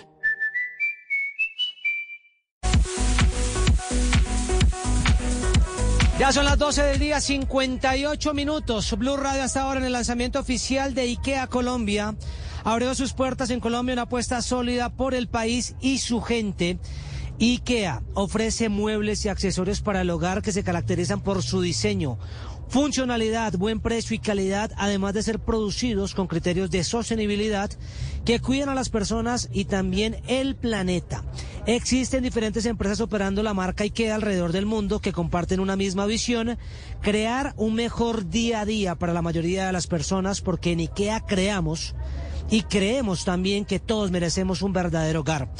Con más de 450 tiendas en 62 mercados, IKEA fue fundada en Suecia y este año celebra su aniversario número 80. Para más información visiten ya mismo ikea.com.co. Más de 200, bueno, yo creo que han pasado más de 600, 700 personas aproximadamente en este lanzamiento oficial y todos tienen que estar muy atentos porque el día de hoy desde Mall Plaza, ubicado en la eh, avenida 30 con calle 19, pueden aprovechar el lanzamiento de IKEA Colombia porque estarán entregando 100 productos IKEA por hora, además de tres bonos en productos IKEA por 10 millones de pesos cada uno, aquí en el Centro Comercial Mall Plaza NQS, y todos los que vengan pueden participar. Ustedes tienen que tener muy en cuenta la página porque ustedes en ikea.com.co a partir de mañana, lo que compren el día de hoy ya pueden estar viendo también la parte de su envío o empezar a mirar algo que de pronto les faltó, muy ágil, muy fácil, muy práctico para que estén también pendientes de cómo va su pedido, en qué momento va a llegar a su casa. Válido eh, toda esta aplicación y por supuesto todo lo que está pasando el día de hoy de IKEA Colombia, de 12 del día 8 de la noche. En la tienda IKEA Bogotá, escanea el código QR, regístrense, respondan correctamente y también rápidamente la trivia, realicen sus compras y los ganadores serán los participantes con mejor puntaje y tiempo. Pueden participar una sola vez. Premios y bonos no se podrán ceder, canjear, modificar o reembolsar. Conozcan ya mismo términos y condiciones en Yo soy Roberto Blanco y esto es Blue Radio.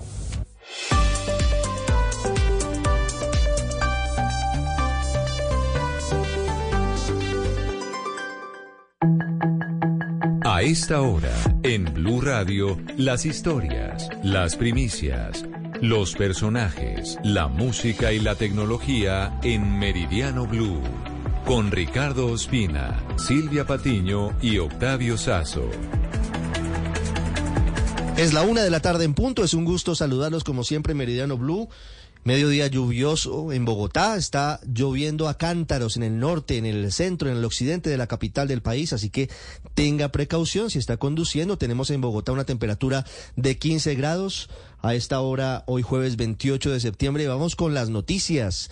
El presidente Gustavo Petro acaba de criticar la decisión del Consejo Nacional Electoral que revocó la inscripción de Rodolfo Hernández quien fuera el rival de Petro en la campaña presidencial, esta vez a la gobernación del departamento de Santander. Antes tan lejos, ahora tan cerca. Quien lo creyera, Petro defendiendo a Rodolfo Hernández. El motivo de la defensa y cuál fue la decisión del Consejo Electoral, don Andrés Carmona. Buenas tardes.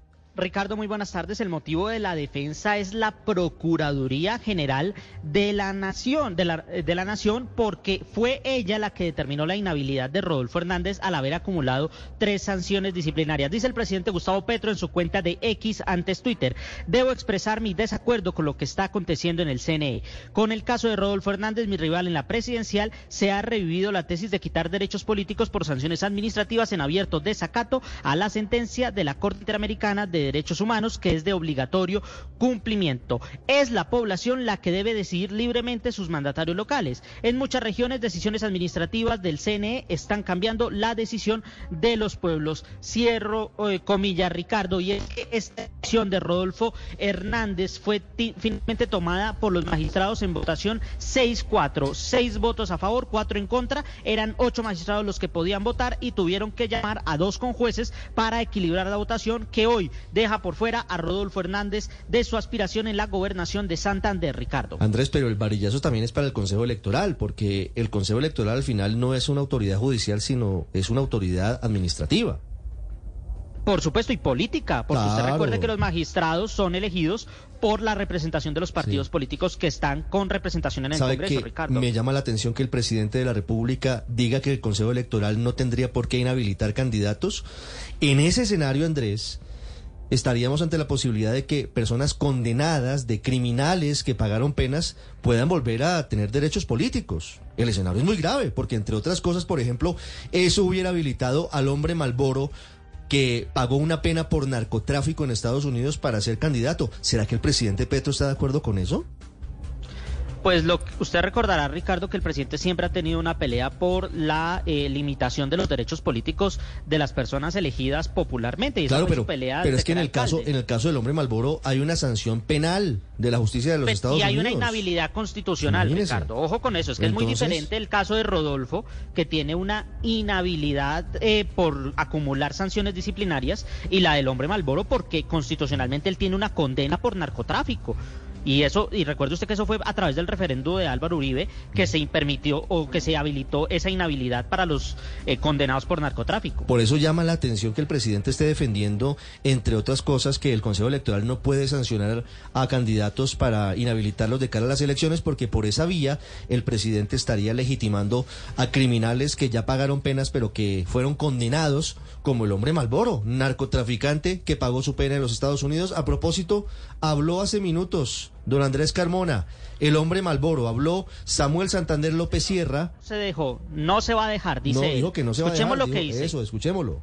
Prometido con este pueblo. Nada me va a hacer desfallecer de estas aspiraciones sanas, llenas de proyectos limpios y blindados contra la corrupción. Aquí vamos todos a galopar con este proyecto y nos van a derrotar es en las urnas, no en documentaciones. Vamos a las urnas porque Santa está con su pueblo. Bueno, ahí veremos una pelea nueva que es la de la continuación de las campañas a pesar de la inhabilidad que entregue el Consejo Electoral. Don Andrés, de eso hablaremos más adelante, porque Tulio Gómez, por ejemplo, dice que sigue la campaña a pesar de que le revocaron su candidatura a la gobernación del Valle y ahora lo dice el hombre Malboro. Le molesta que le digan así al señor Samuel Santander López Sierra, pero así lo conocían en el mundo del AMPA, del cual proviene. Una 05. Doña Margarita Cabello habló hace minutos, la Procuradora General de la Nación, y dijo que investiga el convenio que firmó la Agencia Nacional de Tierras con RTBC para proveer logística a los manifestantes del día de ayer. 15 mil milloncitos, 15 mil milloncitos para sándwiches, para buses, que supuestamente estuvo tramitando logísticamente la encargada de la radio y la televisión de Colombia. Don Damián Landines, ¿cómo es la historia? Y la indagación trata de determinar si el contrato con la agencia de tierras cumple con los estatutos internos de RTBC, teniendo en cuenta que no es operador logístico. Al respecto, la procuradora Margarita Cabello. Abrimos algunas indagaciones y la primera de ellas fue la referente al contrato celebrado entre la ANT, la Agencia Nacional de Tierras, y RTBC. Por lo tanto, se abrió la indagación y como debe ser lo correcto, y lo hemos hecho en reiterados casos. Eh, hoy se fue a hacer una inspección disciplinaria tanto a la Agencia Nacional de Tierras como a RTBC para determinar y eh, para recopilar toda la documentación y las pruebas necesarias a fin de determinar si hubo desviación de objetos. Con esta indagación el Ministerio Público establecerá si se incurrió en alguna irregularidad e identificar de paso a los responsables.